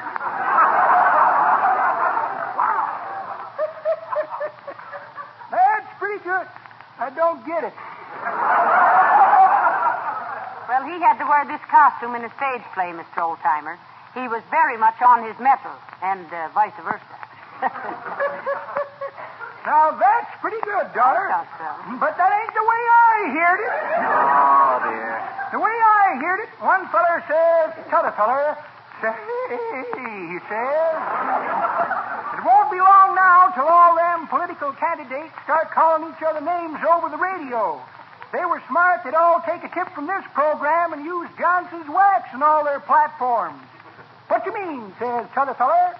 Well, says the first feller, you know what Wilcox says. Dirt can't cling to a Johnson wax surface. well, it's commercial, but it's cute.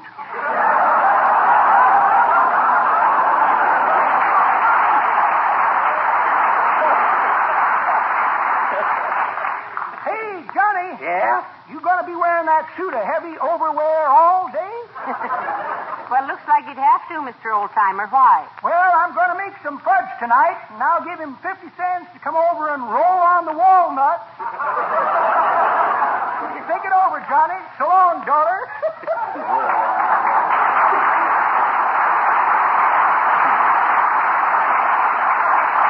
That old twerp. He's got more silly notions than a five and ten cent store.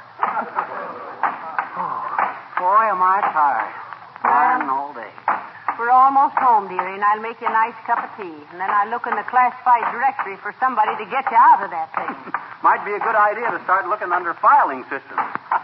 Otherwise, I don't know how I'm. Hi, mister. Oh, hello there, little girl. Say, I seen you at our play tonight. How'd you like it? Well, I attended the play in my professional capacity of it. What you mean? Well, I'm the dramatic editor of our kindergarten paper, and I have to see all the plays, good, bad, and no different. Well, professionally then, sis. What'd you think of the underlying premise of our production? The underlying. premise. huh? What'd you think of the show?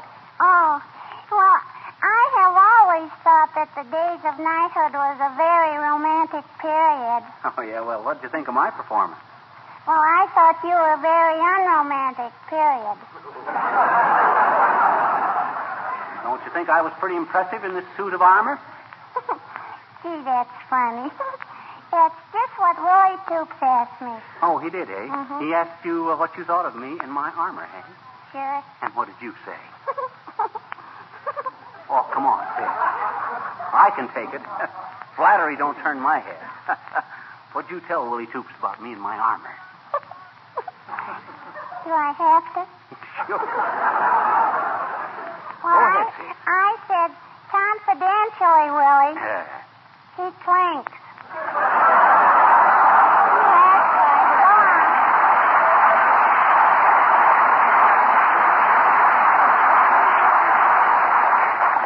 Fresh kid. You know, Molly, I still think she's a midget.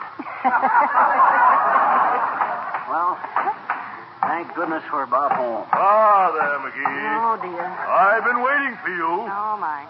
Oh, so you haven't got that armor off yet, eh? That's a pretty acute observation, Gildersleeve. Now, out of my way before I flatten your arches with these iron oxfords. You're a hard man, McGee. But wait till you climb out of that chafing dish, you'll be sorry. Is that so? Yes, that's so. Oh, yeah? Yeah. Say, uh, who writes that snappy dialogue for you boys? Is it Noel Coward? Why should I waste any brilliant epigrams on this lowbrow? Come on, Molly, let's. Hey, wait a minute. Wait. Lock the door. It's locked. Now, let me see.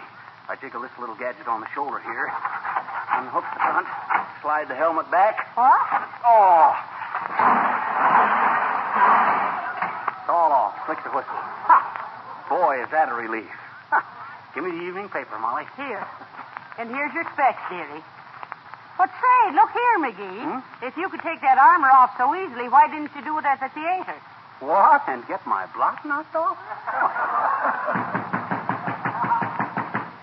McGee! Have you got that armor off yet? Huh? Oh, yes. I, I got the armor off, but I got my glasses on now. Good night, Black Knight.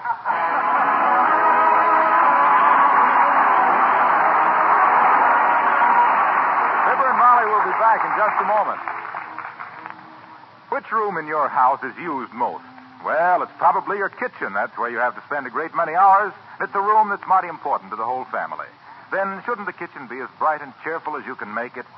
Now, there are many things you can do to accomplish this, but nothing will help more than to keep your linoleum floors glistening and spotless with Johnson's self-polishing Glo-Coat. And nothing will save you as much work as Glo-Coat. This easy-to-use polish needs no rubbing or buffing at all. You simply pour it onto your floor, spread it around, and it polishes itself in 20 minutes while it's drying. Glo-Coat gives a beautiful polish that's long-lasting and easy to keep clean. Spilled things wipe up easily with a damp cloth. Many users write us that Glo-Coat makes their linoleum last six times longer than unprotected surfaces. And, of course, Glo-Coat does away with old-fashioned floor scrubbing. Buy a can of Glow Coat tomorrow. It's spelled G-L-O hyphen C-O-A-T. Folks, next Sunday is not only dedicated to mothers, it is also National Hospital Day in honor of the birthday of Florence Nightingale, the founder of modern nursing. Yes. So may we suggest you pay a visit to your hospital and uh, get acquainted with your most helpful neighbor? And don't forget, it's the men and women in white we turn to when everything looks black. Good night. Good night, all.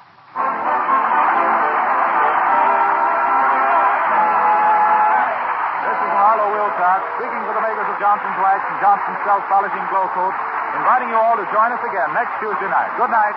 This is the National Broadcasting Company.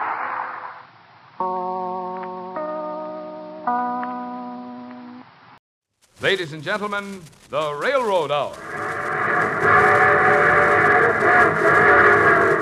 And here comes the star studded show train.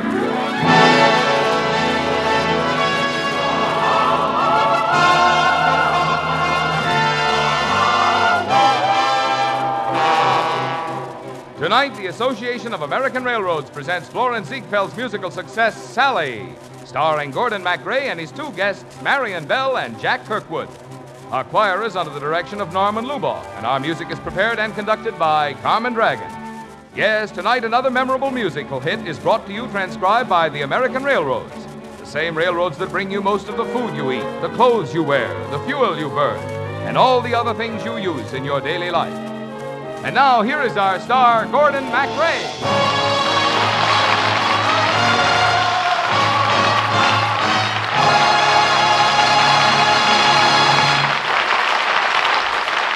Thank you, Marvin Miller, and good evening, ladies and gentlemen. We're looking for a silver lining tonight, and we all expect to find it in Jerome Kern's great music for Sally. Let's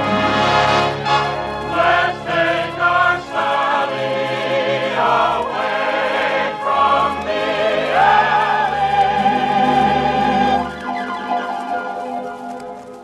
alley. The Sally of our alley is charming little Marion Bell. So don't be surprised if I fall in love with her in the next 30 minutes. I'm Blair Farquhar, a poor, unfortunate guy with only a couple of million bucks in the bank.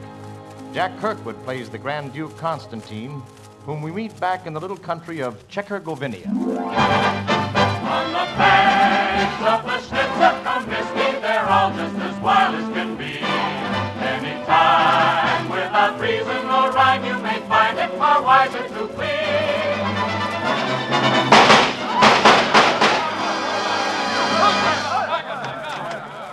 Constantine, Grand Duke of Czechoslovakia? That's me. Revolution!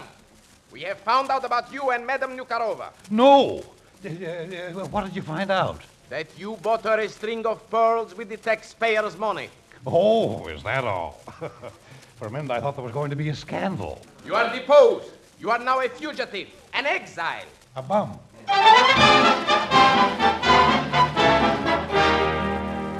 Course, I didn't know anything about Balkan revolutions in those days. And when I dropped into a New York restaurant for a bite of lunch, I didn't have any idea that the man who was waiting on me had once been the Grand Duke of Czechoslovakia. Waiter! Waiter! Yes, sir? Would you please clear off these dishes and bring me some food? No, clear off the dishes. All right. What are you doing? Well, if I don't smash him, I have to wash him. and I hate that. Uh, they've hired a dishwasher, but she isn't here yet. Well, bring me your number three special. Uh, yes, sir. Right away, sir. Oh, what a restaurant. Hello. Well, hello. Are you the proprietor? No, no, no.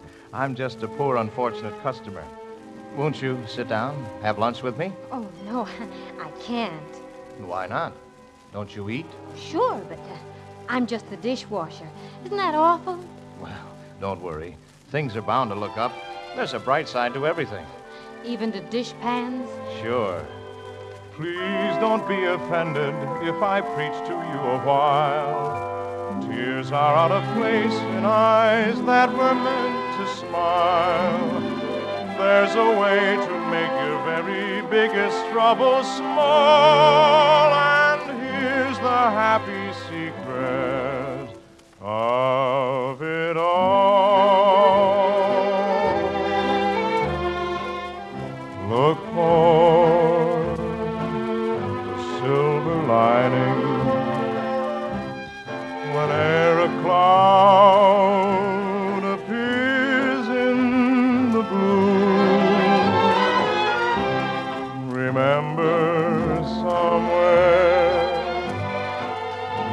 sun is shining, and so the right thing to do is make it shine for you a heart full of joy and gladness. Will always banish sadness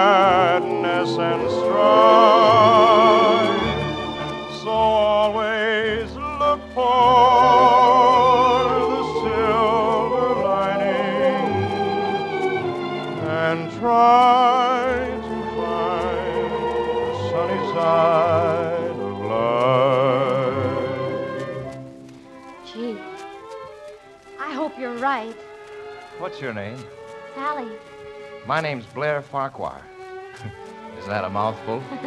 oh, I like it. And I'm going to remember everything you told me. As I wash my dishes, I'll be following your plan till I see the brightness in every pot and pan. I am sure your point of view will ease the daily grind, so I'll keep repeating in my mind.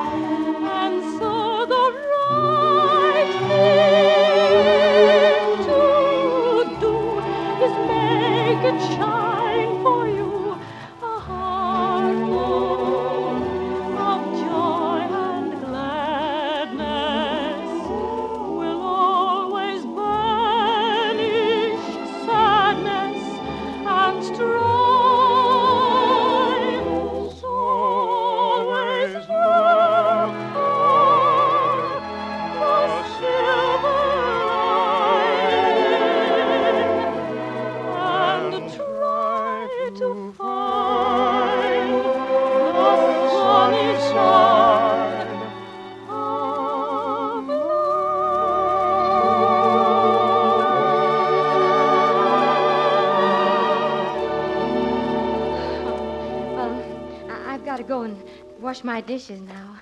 Goodbye, Mr. Farquhar. Good luck, Sally. Here's your lunch, sir. Thank you, waiter. Are, uh, are you Mr. Farquhar, the well-to-do millionaire? He's my father. Oh. Well, I, I understand he's giving a party tonight in honor of the Grand Duke of Czechoslovakia. Will you be there? Not if I can help it. I understand the Duke is a stupid bore. Uh, do you want your dessert now? No, thanks. I, I don't care for any dessert. You're lucky, boy. You know, in all that high society, there won't be one girl as pretty as your new dishwasher. Hmm, I didn't notice. Is she beautiful? Why, she's Juliet. Cinderella. Hey, you sound like you're falling in love with her. Maybe I am. She's somehow different from the rest. I can't describe her quite. She seems to me just right. She won my heart at sight. It matters not how she is dressed. I want to hold her tight. She is the darling of my heart. And I met her in the alley. And on some future day, to her I mean to say,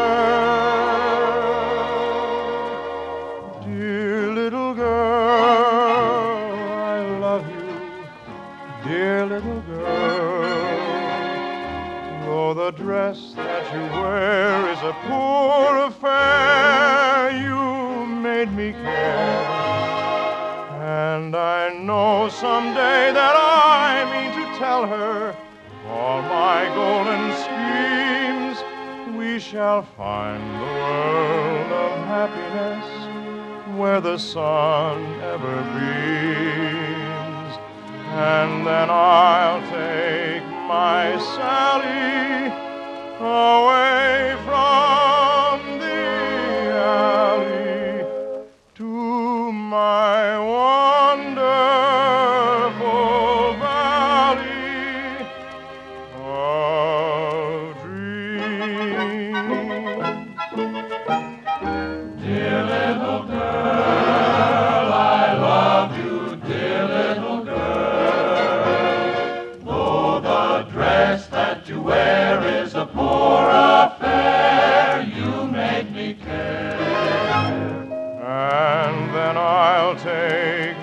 my Sally away from the alley to my wonderful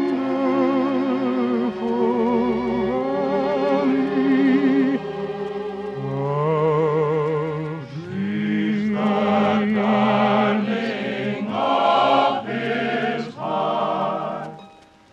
Oh, I can see the headlines. Millionaire falls in love with dishwasher. Do you think maybe I've got some soap in my eye?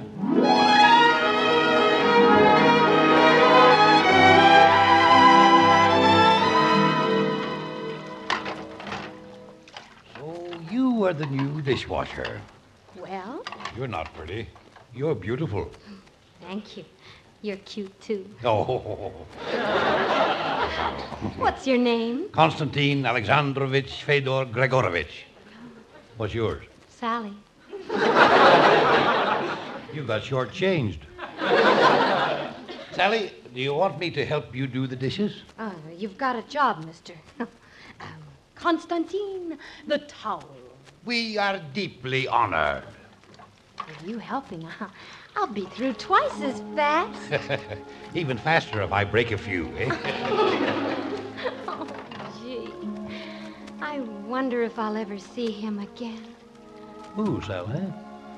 Blair Farquhar. Oh, I, I'm going to a party at his mansion tonight. Really? Yes. You see, I'm actually the Grand Duke of Czechoslovakia. Gee. Mm-hmm. I wish I could go. Then I'd get to see Blair again. I've got it. What have you got? Sally, I'm going to escort you to that party as Madame Nukarova. Uh, madam, who? The, the, the famous singer, the Czechoslovakian Nightingale. Oh, what if she finds out? Oh, she's back in Czechoslovakia. She'll never know. Gee, I'll put my hair up on top of my head and, and wear false eyelashes and. You better wear a little more than that, I think. Oh, I don't know. I, I, I'm taking an awful chance. What if they find out that you're a dishwasher? What if they find out that you're a waiter? Yeah, you've got a point. It's a deal. We'll go to that party together. The Duke and Duchess of Dishpan. Oh, honey, you're an angel. Just wait and see. I'll I'll get out of those soap suds yet. The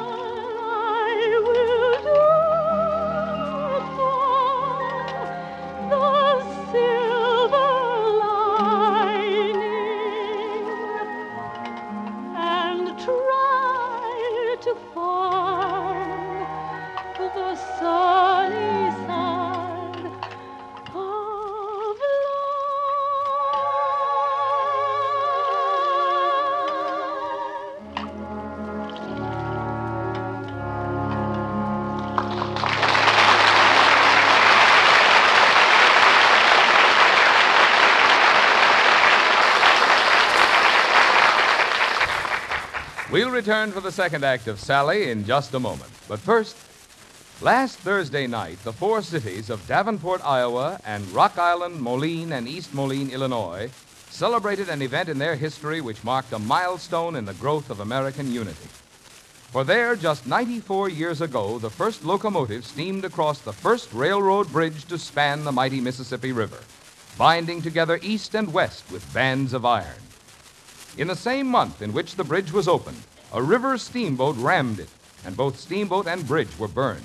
Suit was brought to prevent the rebuilding of the bridge on the ground that it was an obstacle to navigation.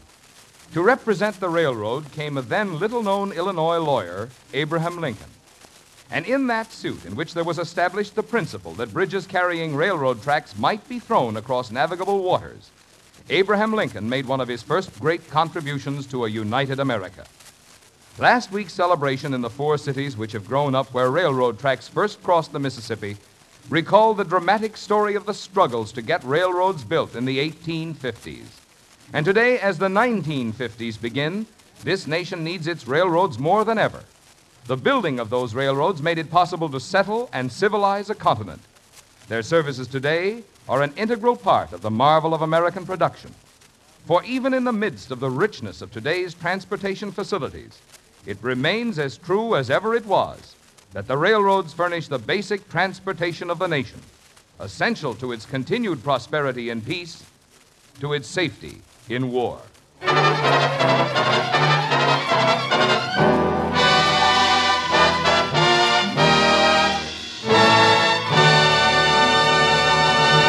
Here's Act Two of Jerome Kern's Sally, starring Gordon MacRae as Blair Farquhar, with Jack Kirkwood as the Grand Duke and Marion Bell as Sally. Let's take our Sally away from the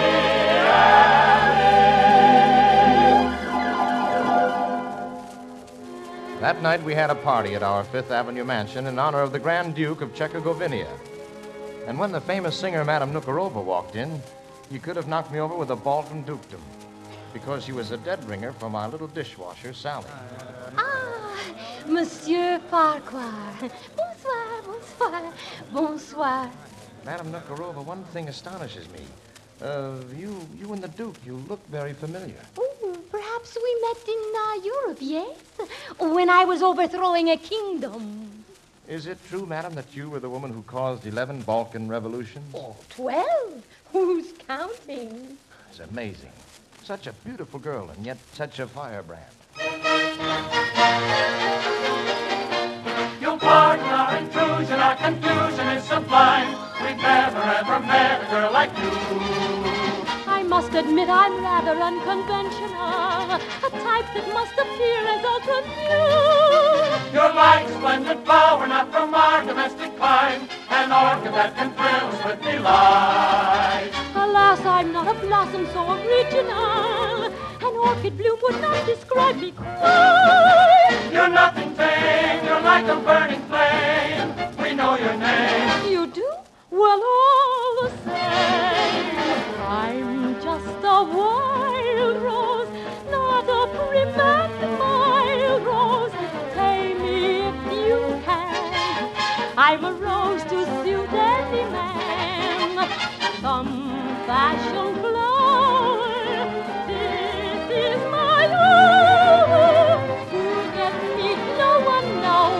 I'm just a wild, wild rose. Some passion flower. This is your hour. Who get me, no one knows. I'm just a wild, wild, wild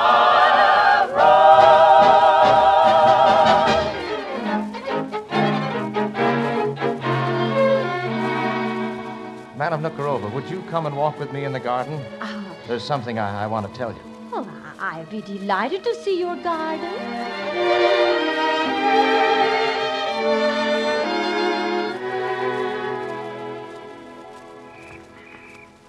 It's astonishing how much you look like a friend of mine.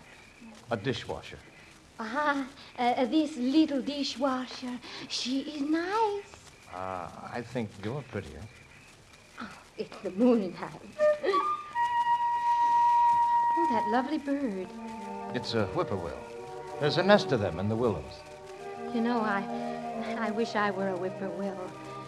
When I was a little girl, I, I used to listen to the whippoorwill and, and dream of living in a garden just like this. I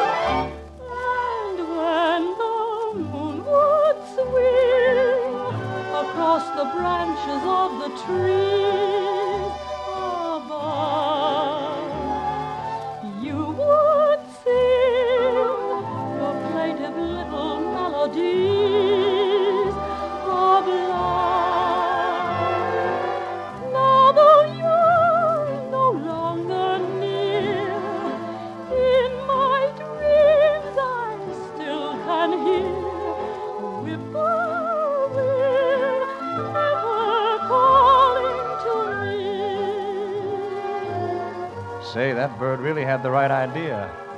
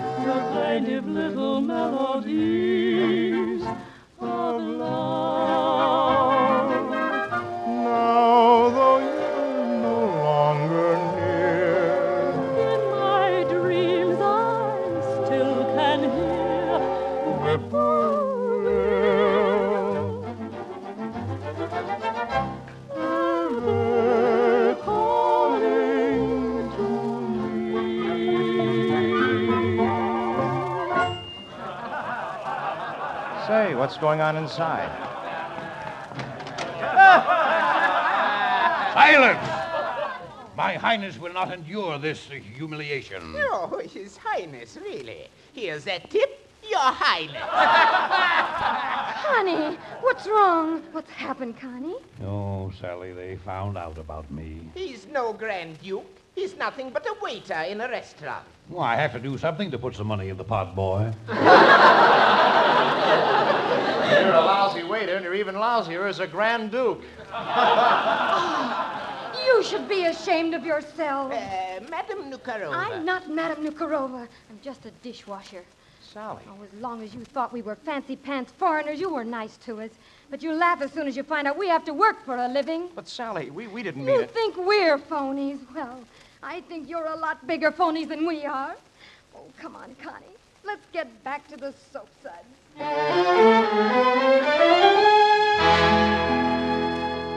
Well, when Sally and the Duke marched out of our party that night, I figured I'd never see her again. But I figured wrong. For beauty and talent like Sally's couldn't hide forever behind a stack of dirty dishes. One of the biggest producers on Broadway discovered her and put her in a musical. And behind those footlights, Sally really found her silver lining.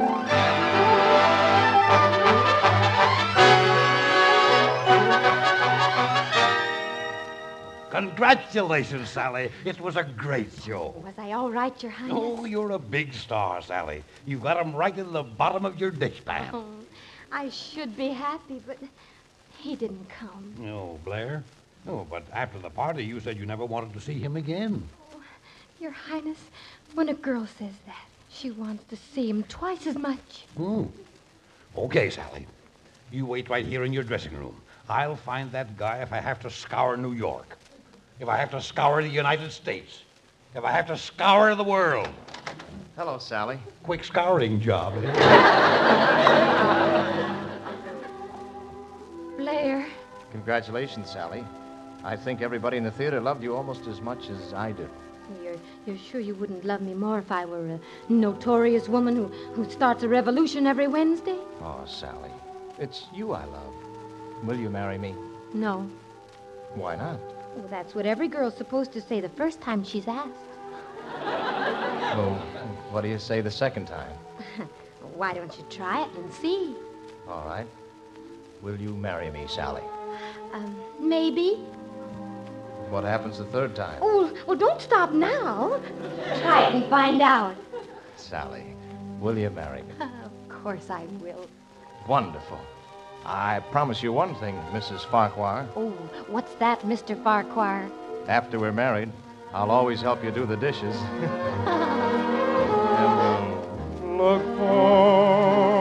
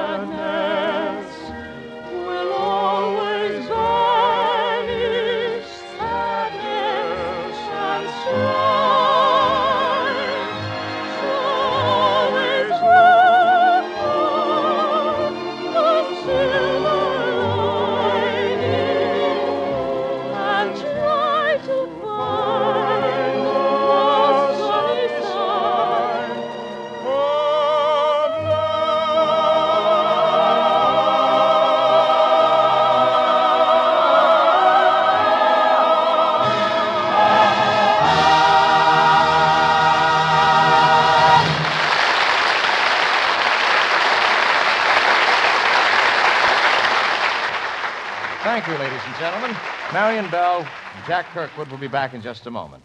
And our thanks to Paul Frees for his part in tonight's performance.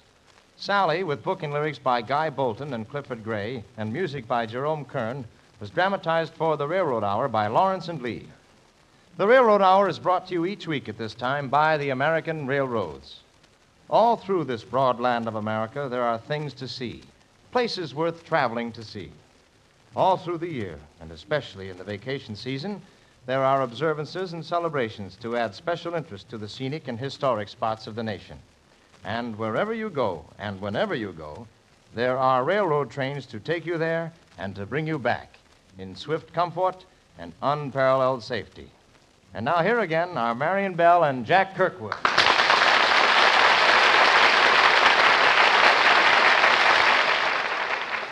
Marion, you sang Sally just as beautifully as you sing Nadina in The Chocolate Soldier.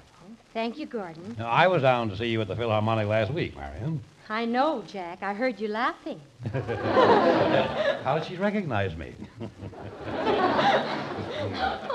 Who's on the show train next week, Gordon? Well, Lucille Norman will be singing the title role of the Pink Lady, and I'll be a Parisian playboy. How about this, Mike Gray?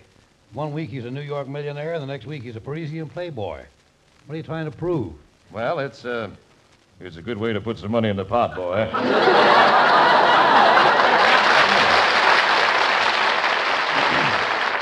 Good night, you thief.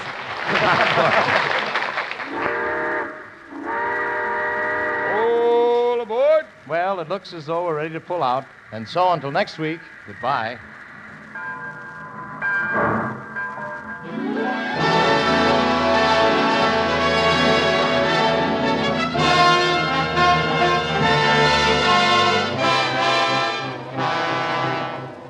Sally was transcribed in Hollywood and presented by special arrangement with the Tams Witmark Music Library. Gordon MacRae is currently being seen starring in the Warner Brothers Technicolor musical hit The Daughter of Rosie O'Grady. Our choir is under the direction of Norman Luboff, and our music is prepared and conducted by Carmen Dragon. This is Marvin Miller saying goodbye until next week for the American Railroads. And now keep tuned for your Monday night of music on NBC.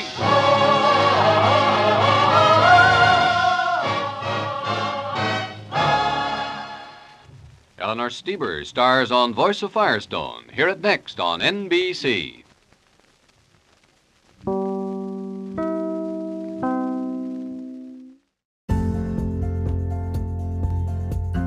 Thank you for listening.